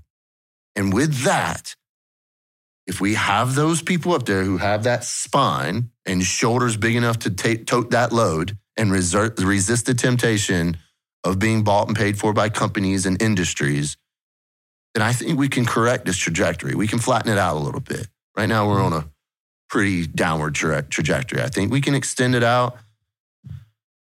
And like I said, I'm, I'm confident. I don't think. I, I, it's going to take Americans participating. I agree. I, I think you're spot on. I, I, I, I don't like the, the rhetoric of like the Civil War type rhetoric. I don't like Oh my God. because no. Me too. one, I think that's driven by a lot of people that have never actually seen war. And it's like, I, I think about this in these terms, which is I spent the majority of my adult life overseas. Yeah. Most of those places were shitholes. Mhm. Like, I mean, they were. Right. They were war zones. So I use it in the context of Right. exactly the way Trump used it. It's proper, it's actually a correct determination. There's no Um, better way that that term describes it. Yes. What you're describing. Well, I don't want to come back to that type of an environment Mhm. when we have a system that we can change from these things. Like mhm. we can actually change these Right. things. And the reason I say that we can and the reason I think there, there's a lot of hope is because of the fact that Rogan has the largest megaphone in the world. right now. That tells us we can actually change it. Right. CNN's ratings are in the fucking, t- they're in the tank Yep. for a reason. People are Mhm. they're done buying into the bullshit. And I'm not saying that everybody's right in this circumstance. I'm saying people are smart. They're eventually figuring it out. Yep. They're not doing pay for cable anymore. They're going streaming. You know why? Because commercials are dog shit. They're not buying guys with no experience based Mhm. knowledge, which equals wisdom, that are fucking Right. driving the narrative from a teleprompter. They're listening to long form conversations about complex issues, having debate, and they're sick of it. They're fed up. They're saying, no, we need change. That's what I think Trump represented was change, which is real, definitive change. Right. Here's a guy that's never been in politics. He's, I, as far as I could tell, he, he nobody in his family had even been in politics, and he came in, and not only was he elected, but he was elected, and I, I would say almost reelected, but the, after a barrage, like he was in a siege circumstance, a media siege circumstance for four years Right. just boom, boom, Trump- boom. Like they were, they were locked and cocked. Like what was that? Yeah. Russia, Russia, Russia. They were like eh, yeah, for the Trump first could've- two years. And what happened? Yeah. That's my question. it's like what happened? Right.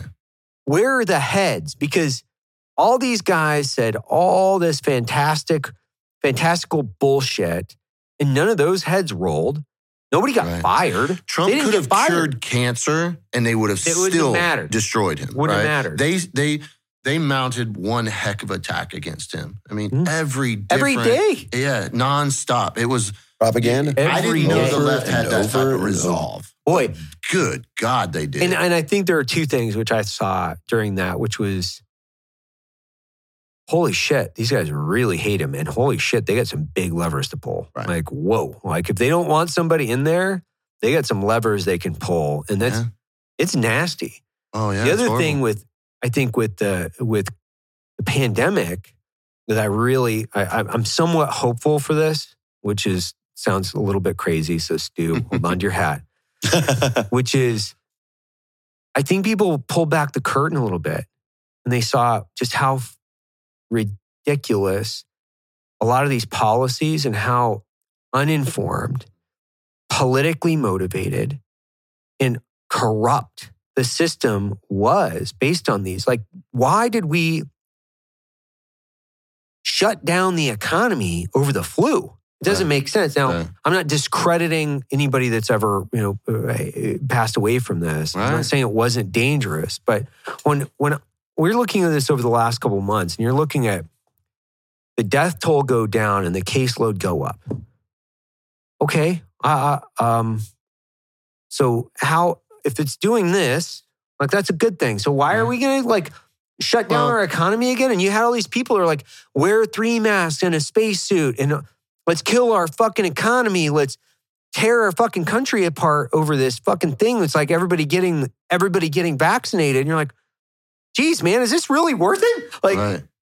is it It's really horrible. worth it? Well, here we are two years later, right? Just shy of two years. So now we actually have data. We actually have things we can look at. Lots. And the data completely suggests that there's entire, like, the military is a great example. For overall, the military is far more healthy than the average American demographic, right? So they were at a very tiny risk. And then they force them to get a, a vaccine. And of course, the argument is, well, they're not actually forcing them. Like, Hold you- on. You just You're going told to have to explain this to me. They're not forcing them? well, What, what do yeah, you I think I think it, they, they, are. have an option. They are, So, right? because- they have an option? They can get out. the- but Oh, fuck off. Yeah, yeah. serious? They can get out with a general under honorable, so they're not even giving them honorable right. discharges coded right for now. n- for no n- It's barred crazy. from service. It's crazy. So th- that You is- heard my that- theory, heard Stu. This argument Yeah, I that just like when a corporation mandates a vax, well, the people have an option. They don't have to get the vax. They can go find another job. I'm like, whoa, that's not a real option. And, and so I use the military as an example just because you know they're clearly near and dear to my heart, but they're a healthy population, generally speaking, right? Uh, more healthy than the Right. average American population. So they don't need the vax. The risk to them is higher from the vax. And, and people say, well, there's very little risk to the to, to the vaccine. I'm like, well, there have been people die from it. We know that. Johnson and Johnson's vaccine has been pulled off the market and no one talked about it. Right? That was never really a news story. But no, you can't get this vax because it caused blood clots. That's bad, right? So that if you look at the numbers and you actually analyze it like an adult, it's like, oh, wait a minute. This group over here is not at risk. Maybe we'll let them go without a vax. But, you know, we should highly suggest, not mandate, that older, overweight people, maybe they should get it. Or, you know, whatever the answer is, the data, the actual information, the data, Mhm. not the made up science, right? They will follow the science. The data starts driving our behavior now. You want to we're there. You want to hear my theory? Well, Because this is uh, here's my Alex Jones hat. oh, hit it. Uh, the first thing that they did once Secretary Austin got into power was this extremism witch hunt. Oh correct? God. Oh, yeah, okay. Oh my God. So, what's a really fast way to get all the hard right Trumpers out of the military self selecting? Right. Make the vax mandate. You Yeah. get them to raise their hand voluntarily and you filter them out. Right. That's why I think this was the way it That's- was. they were they knew that DOD was the biggest threat to their way of life because the DOD attracts people that don't think like them. Right. So how do we fucking filter that Well, shit now out? that we've gotten rid of all of them, what are we going to do with this whole Ukraine problem? You now have a Yeah. military. Oh shit, we just kicked put all our out fucking warriors. bipeders out. Yeah. I just Well, want to point that you know, out. I think if they, Chess. I think if they they they load up a you know a bunch of C fives full of fucking chocolate pudding and just dump it over in the Ukraine, I think that's that's I mean, that's good. Yeah. I mean, that's problem Pink solved. hats. Pink hats. Big hands Well, and pudding. The other thing that a lot of people haven't talked about, and we haven't talked about it because we're we're working in the in the behind this, which was then they tried to force small businesses, so businesses under a thousand employees, to require through OSHA, Mhm. which was just struck down by the Supreme Court. And It was a law that was from 1971 all too of that didn't were apply like, to I- this. okay, so all of us were like, oh, fuck. Like, Right. like what, what are we going to do because you know the fines were individual per day Huge. so huge for a company like us like It it would would, have destroy bankrupt it. it would have fucking destroyed us so Yeah. you're looking at this thing and you're trying to figure out like how do we navigate this osha requirement because we're not going to term people. Legislating via an agency. Hmm. legislating via an agency and then pulling in your small business, by the way. So it's, it will directly impact small business. It's not going to impact above 1,000. It's not going to Yeah. impact some of these guys. It's going to directly impact small business. Who directly benefits from the collapse of small business? Big business. Corporations. Yeah. They did that in the beginning of the Big business. They- pandemic. they They, closed down the small it. businesses and they left the big ones open. They left So- the big ones open That's and then subsidized them, gave them benefits that everybody else didn't. And then companies like ours, we're it, well, Barstool and ours, like we were giving, we still to this day, we're Mhm. still giving five thousand dollars a week to veteran small businesses. Still to this day for the, for the impact. The stock price from you know Amazon and Walmart and all these other com- companies went through the roof. All the smaller companies are impacted, and now you're going to shove it down their fucking throats again. Right. So Well, man, a good example that I saw myself is farm supply stores. Right. I live in Yeah. North Carolina, and to go to any town, any major town, I've got to go through a lot of little towns, mm, and all of your small mom and pops feed stores are closed, and they've been replaced with Tractor Supply Right. Company. Right. These big companies greatly benefited because they could suck up the the. the they could distribute their revenues across different areas, different states, and that mom and pop they got one little tiny area yeah, that they But gain have their you- revenues Yeah. from. And they're shut them down. Have you ever forever. thought of the why though? Like, here's what I've been unpacking. Like, places like Walmart are created to to take away the influence of the average person. Mhm. Your average American will go to their job, go to Walmart because it has everything from groceries to everything. Convenience. Their favorite bar and Not home. They, they don't. Limit their influence so we keep you dumb, medicated, and shutting the fuck up. We're laying the framework for this metaverse to take Well, you over know, I- and no one to leave so their homes. This I is almost- the I- fuck first I- phase. I have a really hard time being, being, Badass. being yeah. the metaverse looks pretty Well, cool. having, having worked for they before, I have a hard time jumping on the conspiracies, right? I, I don't think it's theories. they. I think it's.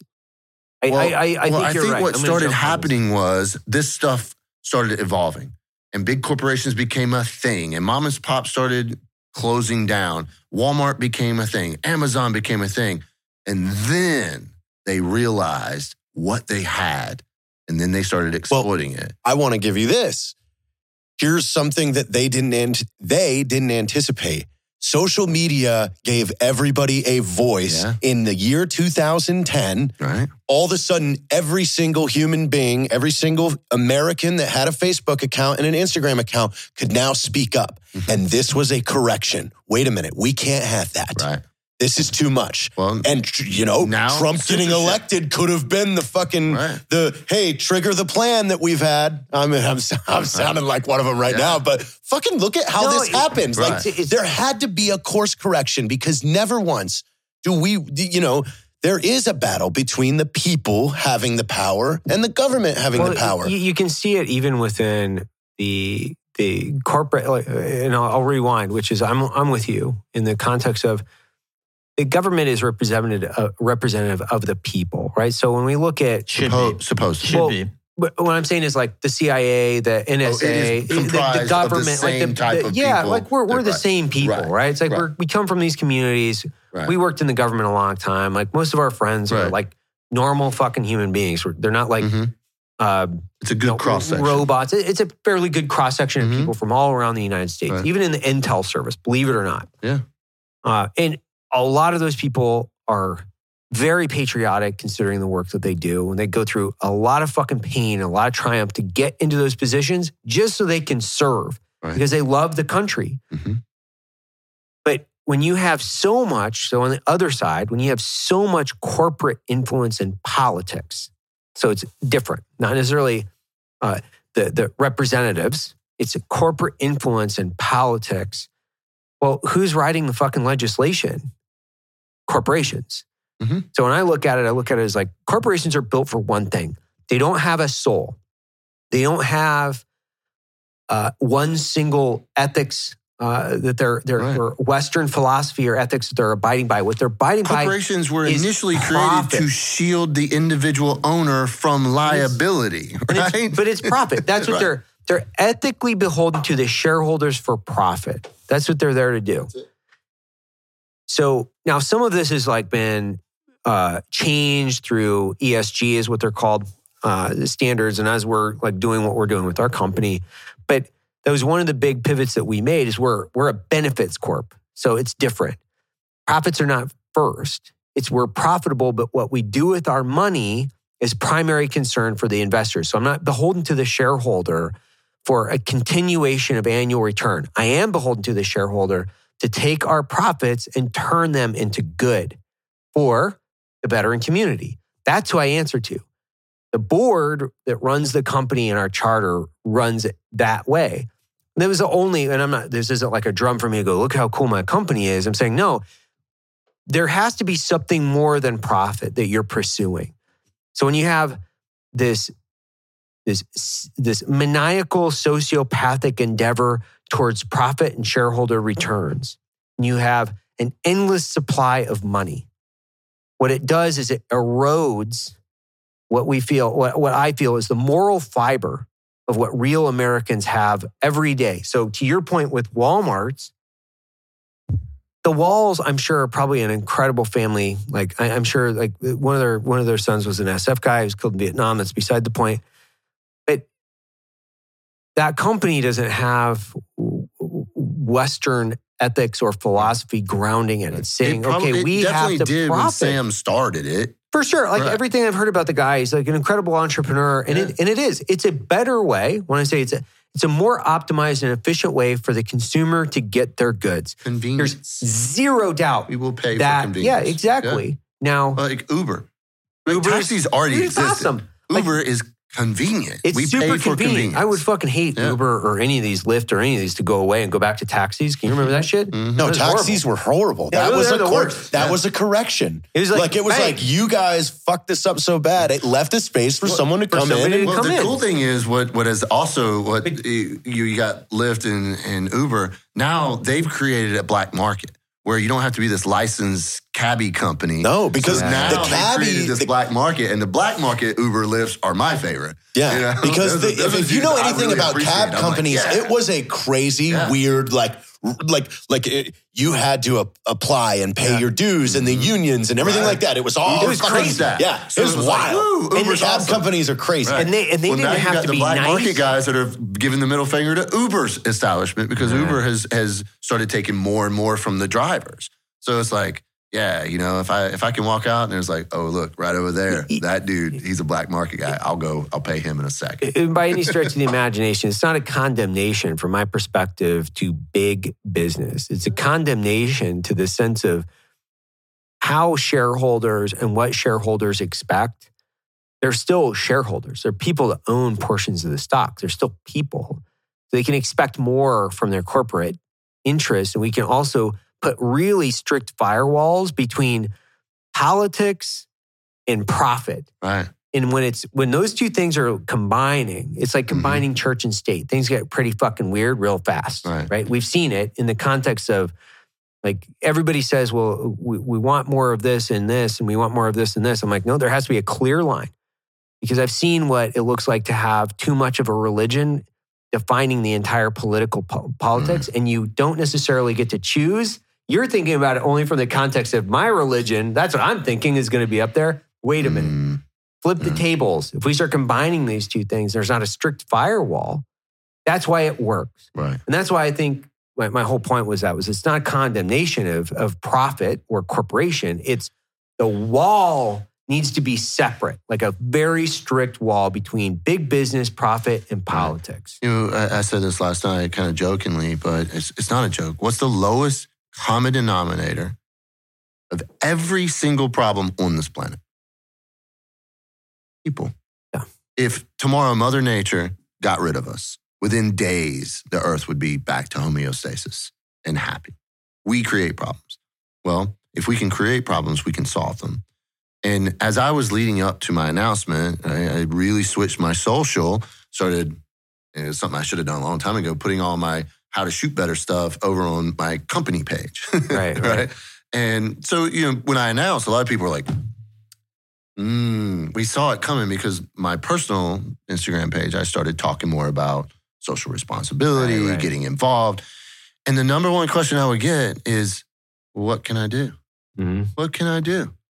Well, okay. Everyone says we had a really bad election and there was lots of election fraud last time, right? And whether you agree with that or not, you can still go be a poll volunteer. You sure can. No matter if you're a Democrat or Republican. Sure can. If you're a good person, go volunteer. Yeah, but The Tony. North, North Carolina GOP, or the, the vice chair of North Carolina's GOP, told me they are asking for 15,000 people to volunteer for the polls this election. 15,000 people. And that might sound like a lot, but millions, millions But- of North Carolinians are going to go vote. Well, I don't know if millions will, but the population's millions, right? So you got asking for 15,000 people to go spend a few hours and get involved in our republic, and in our elections. And people are like, ooh, oh, I don't know. But that is because priority, Tony. Right. Everybody wants change, but no one will put their fucking money where their mouth Mm-hmm. is. You know why? What is do we all gather with 75,000 people once a week? Yeah. To watch someone throw a fucking ball in a stadium? Yeah. No one gives a shit. They're just waiting for the next fucking iPhone. Yeah. Like that's the problem. They all want to bitch, So but no one will put their fucking money where their mouth is. Americans have, have created this, have allowed this problem to happen. They got we complacent. re-elect the same people we hate, right? How many incumbents are going to get reelected this year? I don't know. Nancy 90% of Pelosi them. just announced that she's going to run again. So Wow. I thank thought God. she had just announced like she was going to die. Yeah. Is she old enough yet? Um, no, she yeah. she said, She said- I have got uh, I, I've got an infinite heart implant. Uh, theoretically, I could live forever. Right. So you know, Yeah. I mean, we got that to look for. I made a deal with the devil. Yes. and I went to. Georgia. Yeah, I went down to Georgia. I got. There was a I fiddle, kicked the there was a senators out, and I, I made a deal. Yeah. it's it's it's insane. If even if if San Francisco that that if you go, there's an app right now that if you want to see where all the human feces Yeah, are, yeah, you you've can see it, that. yeah. There's an app where somebody showed me this the other day that it's a map and there's little brown poopy things on all the different places that they have confirmed there's human poop on the sidewalk in San It Francisco. means hundreds, if not thousands, of people have taken the time to go, ooh, poop. Yeah. That's Yeah. more time Right. than they've invested in trying to fucking fix our problems. Right. So why would you? Why are there not people in the streets? Probably the in same San guy Francisco? shitting everywhere, just marking it on his The phone. one guy. Yeah. But like, You're welcome, San Francisco. really, Pelosi, right? If you if you reelect Pelosi or anyone who's been at Capitol Hill for more than one or two terms, you are the It's the problem. Same, it's the same thing with You're Mitch the problem. McConnell, with half these guys, uh, Lindsey Graham, Mitch McConnell, all these guys. Like it's the same fucking problem. Same problem. Same Yeah. problem. Saying people It's the have to change party. their priorities. It's literally it's, It's- the same party. It's It- it- when I two say different that- wings on the same. they're they're playing bird. like they they're they're on stage for us. They're they're wearing red and blue. Mhm. Behind the scenes, they're wearing the same fucking Whatever Money. corporation Green. that color Yeah. is corporation It, green. it- it- it looks like a NASCAR track behind this. scenes. We should be able. that Robin Williams. They should have to Yeah. wear. Yeah, wear the They- they jackets. like yeah, Robin it's Williams. they, Yeah. should, they should have to wear all that. all their shit. sponsors. And it's All not right. hard to find out which corporations have donated to which of, of the politicians. It's not hard. It's out there. Except for when you. You know. They can find out which Democrats past. he donated to nine years ago. That's. Yeah. yeah. Yeah. So you know what, man? Um, Somebody actually sent me that donation. Like I was telling you, I get those thousands of messages. 2008, Somebody Mosul, took Iraq. the time to send me. your 2008 donation. Mosul, Iraq. and I was like, he was oh, either okay, there or he thanks. might not So- have been there. Dude, we but used to let's go to the pretend range. this. We used to go to the range and shoot and have competitions every fucking week. Every week, and I, you might have even started it there. I'm not sure. we exactly were sure. Every day. constantly, yeah. The we were fucking dudes bet me because they knew what would hurt me the most.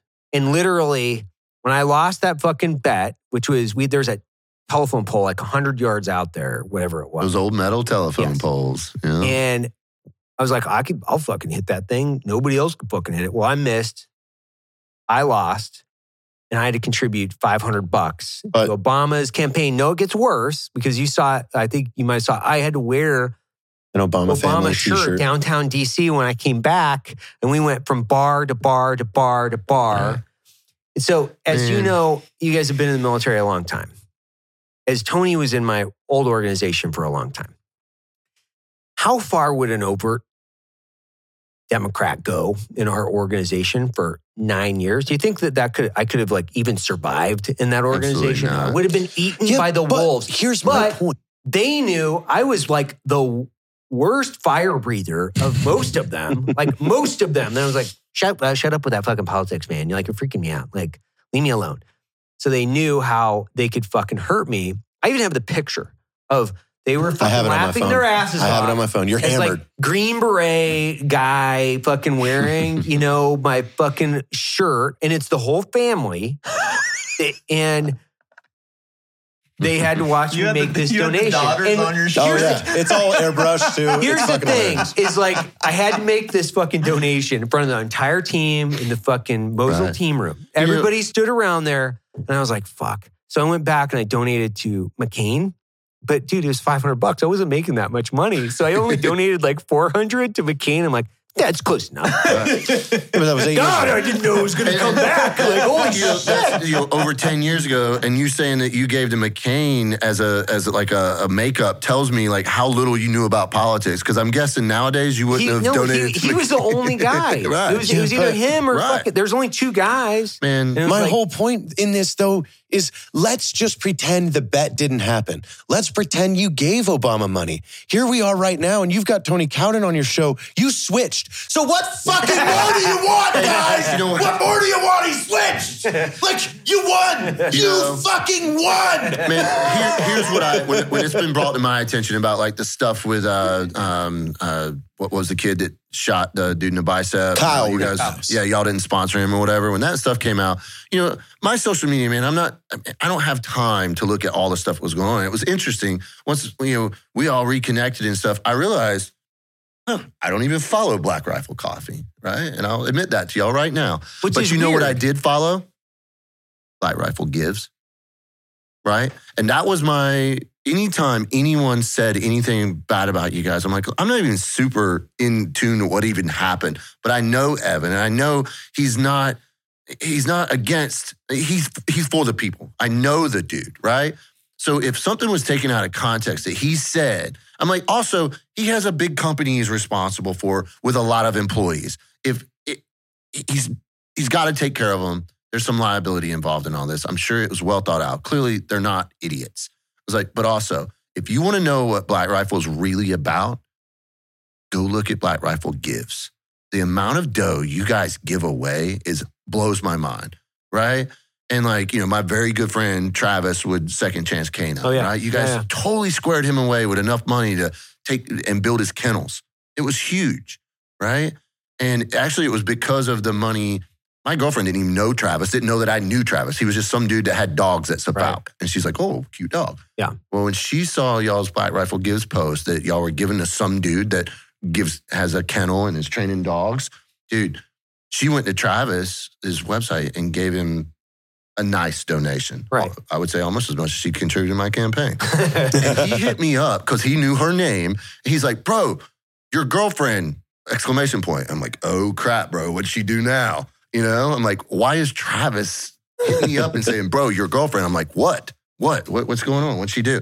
So she just donated X amount of dollars to my to the, the nonprofit, man. That is awesome. And I'm like, yeah, bro, I have no vis on that. And I hit when I got home, I hit her up. I was like, hey, honey, you know, Travis just hit me up, said that you donated a nice amount to his to Second Chance. And she's like, yeah, I saw about him on. Uh, she's like, oh, you know him? I'm like, yeah, we work together. We're like, we're buds. Yeah. Puma, the pictures I sent you, the little fur missile, that's Travis. And she goes, oh, well, I learned about him on Black Rifle Gives, right? So I I get aggravated when the short sightedness and this the mob mentality, especially on the conservative side, who clearly understands that the mob mentality of the left has gotten so many of our rights taken away that they would jump on you guys' back so quickly in that mob mentality without looking at the other evidence that supports otherwise. It's, Hey, it's disheartening. I, I don't I, I don't even care about it anymore in the context of like there there's a section of Twitter that I'm I'm earmarking as like the purity police, right? And they're policing all the other conservatives to make sure that they're good conservatives and they're all adhering to the party line. That's what they're doing. Because if you don't adhere to the to what they what they have deemed as the definition. Yeah, you're a rhino. You're Yeah, yeah, yeah. Then they then they all go rhino hunting and and whatever that might be. And and honestly, I like a lot of these guys. So I can't really say like I don't find a lot of entertainment in some, in Yeah. some of it. Like DC Draino is fucking hilarious, I love it. and he's also a friend of ours, right? Like Rogan's a friend of ours. I don't agree with him 100 percent of the time politically. I think his fucking page is hilarious, by the way. Mm-hmm. Mhm. And there's a lot of these guys that I feel like, man, they're they're pretty fucking funny. They're Mm-hmm. meme pages and they're this and they're that. But then some of these people, and I've looked at them, right? I've, I've, I, I shouldn't say a lot of them, but I'm like, you don't have any life experience. you you like I talk to guys in my life that are like they they own Okay, companies. okay, boomer. Yeah, yeah. I, I get that. Yeah, it's like, Yeah. okay, Okay, boomer, boomer. or Yeah. or it's like I can talk to you. You're you're a former lieutenant colonel in the Marine Corps. Yep. You have shit I want to listen to. Like you wanna talk, Experience. there's there's ears open. right. Why in the fuck do I care about some 26 year old that graduated from some dimwit, halfwit university and they're $150,000 in debt? And now all they are is just running their fucking mouths because they got a blue check mark. Oh, by the way, don't because I can pick up the phone and call guys that actually have real life experience where I can talk to guys like Tony. Like I can call him. I can talk to fucking Jay. He's built three or four different fucking businesses. Yeah. I can call my co-CEO, who is the CEO of uh, 511 Tactical and Panda Express and Taco Bell. And oh, by the way, he was a former Marine Corps officer that got a Harvard MBA, Right. that was a fucking Duke Well- lacrosse player. I don't want to listen to these idiots. That was part of It's the, the you know everybody gets a trophy Yeah. phenomenon that Yeah. happened. That now that generation has grown up. They're starting to sort it out. I think. I think that that Gen X bunch has figured out that you know what. Now that we're in the real world, yeah, the whole trophy thing would have been cool if we'd have learned that. Uh, you know, our generation, my generation, you know, Dude, it sucks. and, and the people sucked that are not ten years to win. they they raised a bunch of kids to think that their opinions, right, and their lack of experience equals the same. educated experience. Youthful ignorance, right, mm-hmm. is oh blissfulness. No, it's ignorance, and ignorance doesn't equal experience. And you know, experience with practical application, right, all that together, knowledge becomes wisdom. And you know, I I look back at you know like my 25 year old self. Well, I, I turned 25 uh, after two months after we invaded Afghanistan. Right. So, you know, I I infilled into Afghanistan, had all the money and all that kind of stuff, and I'm like, wow, I could tell you this cool story that would make me sound like this mature adult. The reality was there was only really one country you could ex, you know uh, that you could trust me with that amount of money that I had in my backpack to go into that country. It was Afghanistan because there was nothing for me to blow the taxpayers' dollars on. That's a fact. You know, That's a it was fact. just if you would have sent me with that kind of money that I had in my backpack to Miami. into yeah, even Miami, Colombia. Puerto Rico. Romania, Yeah, yeah, yeah. right? I would have probably bought a helicopter and who knows Yeah, what yeah, else, right? yeah. Um, I mean, yeah, we man. thought about it I was a multiple times, child. even when I was older. I was and, and, and it's hard to explain because when we were all that age, we were idealistic, right? Yeah. We, we had it all figured out. We all those lieutenant colonels, they sucked. You know, they, suck. tell me to shine, shine my boots, but they don't. Of course, you know, I'm dating myself because most military folks don't even remember what it was like to shine some boots. Um, uh, and, and God bless you for that, right? Suede boots.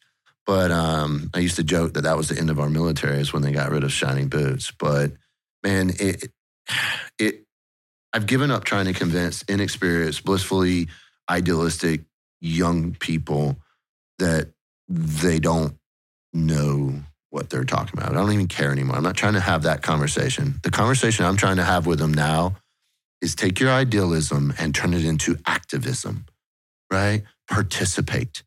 Participate. Go volunteer for somebody's campaign, right? I'll take volunteers. I could definitely stand some. Uh, you know, I don't have those deep family pockets to fund my own campaign. Um, but find someone. I don't care if you're a Democrat, Republican, find a campaign and a candidate for something and go volunteer for them. Figure out how the system works. The reason why our government is so able to do whatever it wants is because we are also blissfully ignorant. We spend all our day doing this when we could be down at the GOP headquarters in our county or You know, if you're a Democrat, go volunteer, get get part, get involved in the system. The system is not broken. The people manipulating the system have broken our country. That's different. The system is damn near perfect. I, I There's a couple think, things I, we could tweak to I don't modernize think you it. would. I don't think you would find a Democrat that's that's trying to become a representative say that you could go and volunteer for either side and it would be great. I don't think. You, I don't think you no, could you find would one. not. I, I really don't think you would be able to. Right. I, I am Like, Well, I don't agree with the left and the social type policies. I don't agree with. I know they don't work. Right? They go against human nature. Right? Human human nature is to take care of yourself and your community. I don't know. So Really? human nature can also be lazy, and I think that's a lot of uh-huh. the social welfare drives that laziness. So, Right. But I So, agree in terms of a com- com- Successful. com- complex society. Right. Exactly right. To be Successful human effective, nature. you have to have independence. You have to have motivation. You have to have Right. accountability on the individual and societal level. Um, that's why I, I tend to veer towards conservatism, conservativism because um, I think those social welfare programs have just demonstrated that they don't work very well. No, of course they don't, because it's a government solution. In times of economic prosperity, we see Americans give to charities, and charities go and take care of people, right? Just like White Rifle Gives or uh, Task Force Dagger or any of these things that came out of the war, these charities, us taking care of our own community. Why? Because the VA wasn't doing it, the government wasn't doing it. VA You know? is a perfect example of a government, a large government organization not working. It, Trump not working. actually came out with the Veterans Choice, where veterans could go out to independent practice. Mm-hmm. And since Biden's come in office, the VA was losing money because those veterans were going out into private practice, and they've stopped allowing Shut that quietly. So now the VA waits are long because if they go into private practice, they lose money, they lose staff, they can't take care of them. Like the, the VA reform, the, talking about this for the last decade, they need to just blow the VA up and send everyone to private practice because it's the perfect example of large government organizations don't work. Like private practice, in my opinion, across all walks of life is just proven through action to be more effective. Now, when you say blow up the VA, Yeah, yeah, yeah. Good, well, good point. Yeah, so that, there's the other headline. Yeah, the girl show. Another example of violent extremists. Great point. Great point, Tony. I- and you know what? I caught myself, and, and in this community, and the folks that are going to be watching this, maybe I won't get a soundbite used against me. But I was using when I was talking, I was calling, making those courtesy calls that I gave like all you guys, and I was like, I'm I'm talking to dudes. And I'm like, look, listen up, man. I'm doing this in 2022, but you need to start thinking about 2024, right? Grooming the next generation, which we were talking about this earlier. It, it drives me insane that incumbents won't get involved in primaries. Right? Yeah. Like in my mind, that's exactly who should be bringing up the next generation and supporting the next generation. But like me right now, I don't care about endorsements. There's really not anybody on Capitol Hill right now that I want an endorsement from. Right. I I endorse Tony. Yep, he's actually. I'm officially endorsing I- Tony right I now. endor- I I endorse have Tony Cal. Three official endorsers Yeah. as we speak right now. Four counting Melissa, and she's not always certain. Uh, no, she is clearly my biggest supporter. Right? I couldn't do this without her. So right now, yeah, I have that many endorsements. But my point to that is right, like the whole mess. It, the fact that incumbents won't support up and coming candidates drives me insane. So as I was talking to like Mike Jones and Mike Glovers and everybody I got on the phone, I was like, look, bro, while I'm talking about doing this in 2022, we need to already start having this conversation about 2024. Right. So when Yeah. you announce and they're like, whoa, I no, bro, I don't want to do that. Bro, I don't want to do this either. right? Like, my dream job is in DC. I turned down full-time employment in Northern Virginia No for the last in DC. 16 years. I don't want to live up there. I don't Sure. want to work in DC. No one does. I was there for the uh, the mandate march on Sunday, Right. and I was just standing there. I went to Capitol Hill, and I just stood there and looked at it. And I turned around and looked around. You can see so much of DC. It's like this entire mess that I'm looking at. Every building out here was built to mooch off the people in that building. And I was like, I, I kind of got a little angry, a little aggravated. And then I was like, okay, cool. I went to the Vietnam Memorial to kind of sober myself. Yeah. you know? Really good picture you got there too, man. That was a good yeah, picture. man. It- you know, it's just like, hey, man, let me, let me, because I was starting to get angry. And I've spent my my entire adult career being pretty apolitical. Just, hey, man, go do the job. right? And I would stay For out America. of politics. Just go do the job Just for do it America. right. Yeah. And and because you know what, I did, the American people chose our commander in chief. I did what the commander in chief told us. Right, that's our duty. But now I'm sitting there looking at the Capitol, and it was funny because one of the police officers, you know, you can't even get close to the Capitol right now. It's 300 meters that you're walled off. Yeah, and, and it's now it's, it's not the walls; they're up there. The big chain link fence is up there, right up the steps. And I asked the uh, the young female police officer at Wapak, I was like, "Hey, excuse me, officer, uh, any chance you could escort me to those steps? Let me get a picture up there." And she's like, "No." I'm like, "Okay, well, I'm I'm running for U.S. House, and I hopefully here in a few months I'll see you, and I'm gonna take a picture on those steps." Yeah. And she just kind of looked at me, and I was like, mm, "Yeah, I'll be back." She just Like kinda, it. she just kind of smiled. That's smiled. a great story. She just kind of smiled, you know. She was like, Yeah. "Who is this yeah. dude?" Because you know me, man. I wear jeans, ropers, and you know my daggone Wrangler jean jacket. It's the only reason I Like wore you should. because I actually washed it, you know. But it's the same jacket I wear to work every single day. Right. And I mean, I don't plan on changing anything about me. I don't want this job, and that's why I promised four terms, eight years, waivable, potentially only to five. I'm making that promise to everyone. Right? I will not spend the rest of my life working in DC. Because going into this, Melissa and I, so we've been dating for 10 years, right? In my mind, we're married, right? Everybody asks us about getting married. And I'm like, last time I checked, marriage is between two human beings and God, not the state of North Carolina. Why- I'm not asking the state of North Carolina so I can be married to Melissa. You're not I, asking for permission from the government, No, Tony? so. That's weird. I also you don't, don't need a certification that's stamped by the government to I declare your love don't for have another a human being. weapons That's weird. permit. Yeah, That's yeah. a- I how also is that don't have a possible? concealed weapons permit, right? you mean you, you don't have you don't have to ask you for permission to carry Yeah. a gun? I ain't. Yeah, and I'm not recommending anyone. You're an outside of the box thinker. You're a radical, bro. yeah, violent extremist. He's Violent an extremist. He doesn't Right? require a marriage certificate sanctioned by the Right. fucking state of North Carolina Well, for you to declare your love to someone. She and I, don't for know. 10 years, right? And, and and Lord knows, right? People ask me like about drinking and stuff. I quit drinking because of her. I realized, luckily enough, I'm just smart enough to realize how amazing she is. So I quit drinking and everything, man. Like when we worked together way back when, it was let's go home and party for three weeks. I'll be back to sober up in, in three to four weeks. You know, Dry we used to go to Iraq to dry, Dry out. out. That was the joke, but. I'm not sure it was a joke. Well, then she came along, man, and just changed my whole life, right? Well, we have been talking about moving out west. We both love the mountains. We're not beach people, even though we, you know, we've both spent our whole lives within miles of, you know, the Atlantic Ocean. We want to move to the mountains. We were looking, we had narrowed it down to a, a house and a property in Idaho Falls.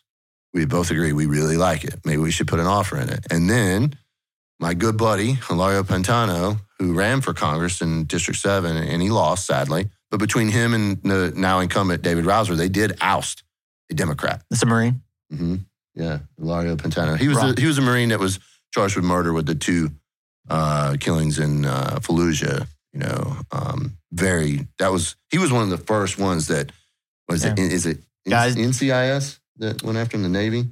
Uh, Navy yeah, correct. Yeah, so he Yeah. was at a stop, told the insurgents to, you know, stop, freeze, and they they took off and shot him, mm-hmm. and Yeah. that, that was that. But it was excessive. They they tried to claim it was excessive because he put like a full mag in in him or something like that. Yeah. I don't know all the Yeah. facts. That I've always joked with him that that was just fraud, fraud waste, and abuse. Yeah. Right? Like you don't need a whole magazine to shoot two two It's a fair. dirtbags. It's a fair. Yeah. but that's a what fair really I think what happened was there. So the part that they never talked about with Ilario was that his platoon had taken casualties. Right, so the emotions were probably a little high. Right, this is a young Marine Corps lieutenant who just lost some of his boys. Yeah, In- in a he place- was prior enlisted though, right? And he was probably Yeah, so he's a bit. but it was his first combat deployment. But I mean, they were in Fallujah, and you remember with Fallujah, right? Like, get out unless you want to fight. So if you're in Fallujah, you'll want to fight, right? We told him that. Well, anyway, he his battalion motto, the, the Warlords, I'm not sure which battalion that is, Two two.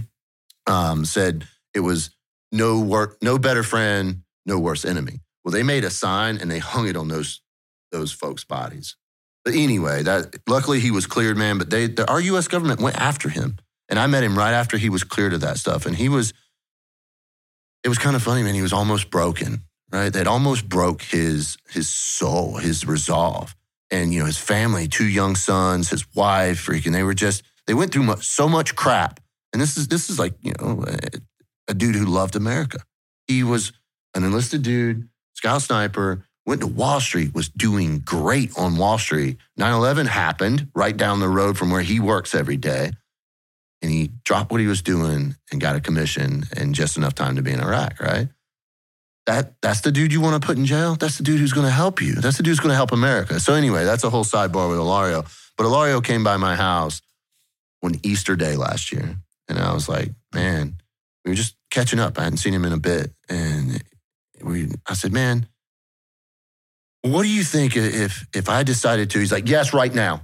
Right now. This is the only time. This is it. If you're going to do it. He like cut me off. He knew what I was asking about. I don't know if it was my demeanor or just the way I presented the the, the question to him. He, we were both sitting on the tailgate of my truck, and dude, he hops off. You ever get around him, man, he can get excited. He's an excitable, passionate type person. He hops off my tailgate, and he's just like, yes, absolutely.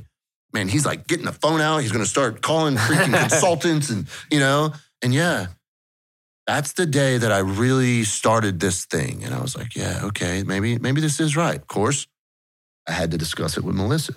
She is not a very public person, right? She was fearful of this. And she's actually, she's like, well, you know, she's even asked at one point, well, what if they, what if this negatively impacts my practice? And I'm like, you know, I don't think that's going to happen. You might get more patients. And so it was kind of funny, you know, we were, t- we've talked a lot today. We were all catching up and stuff. But she, uh, at one point, people asked us about the whole marriage thing.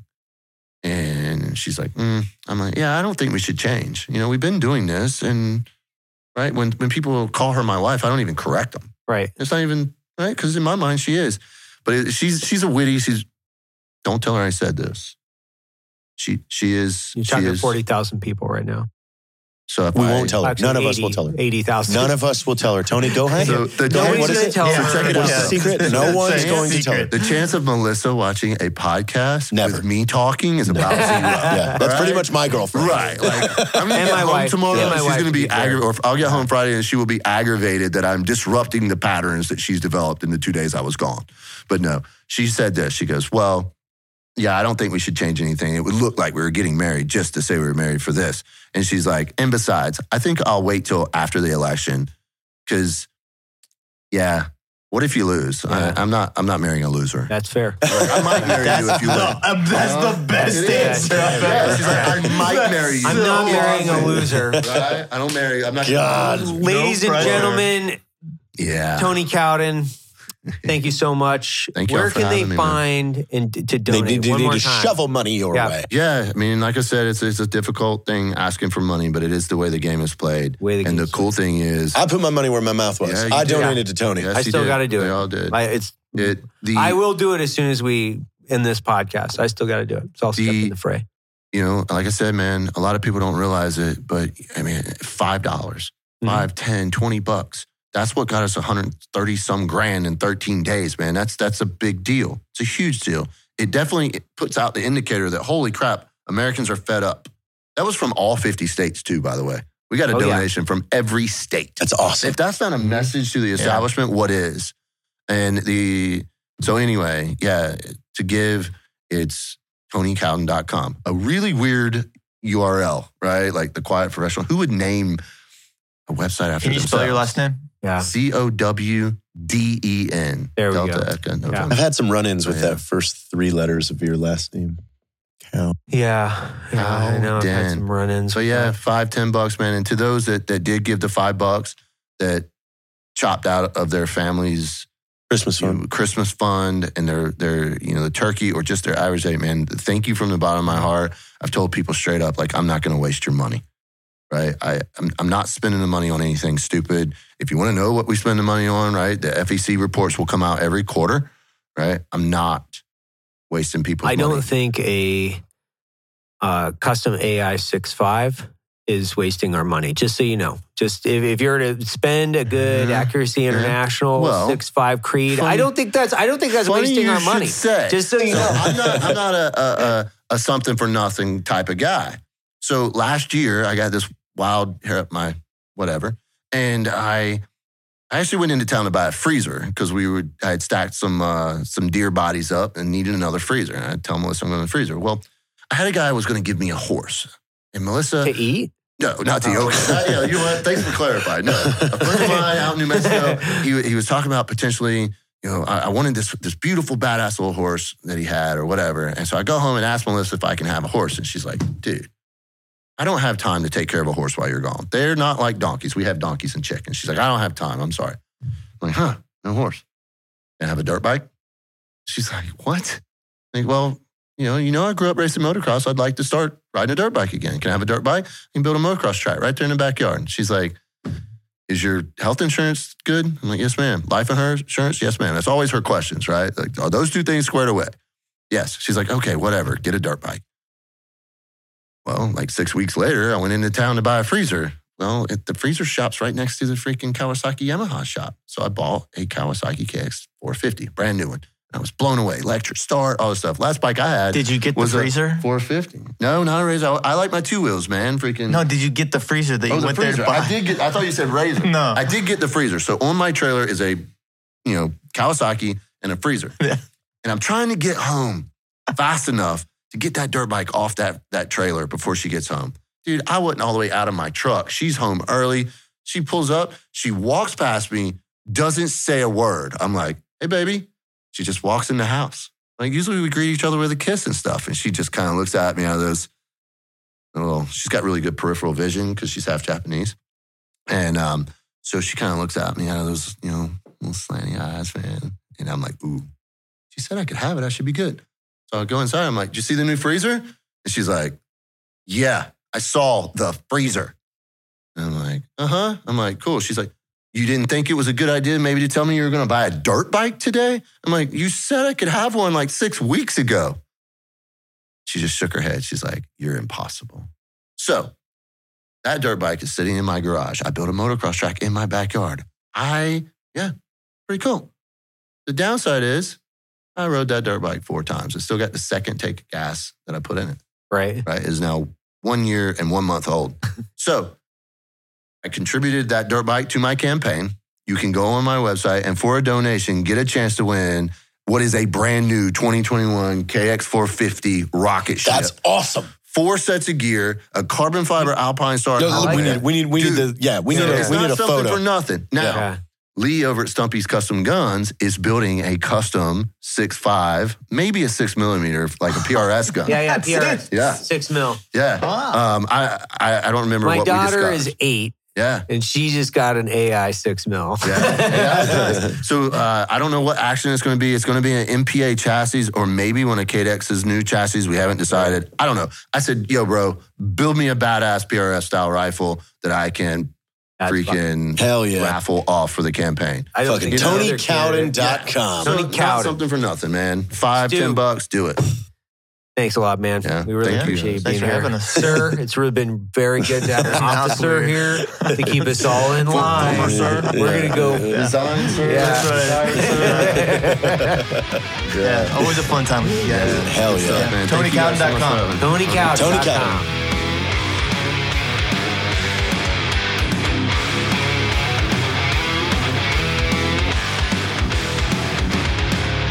That concludes today's training. Any questions? Woo! Drum titties, boy!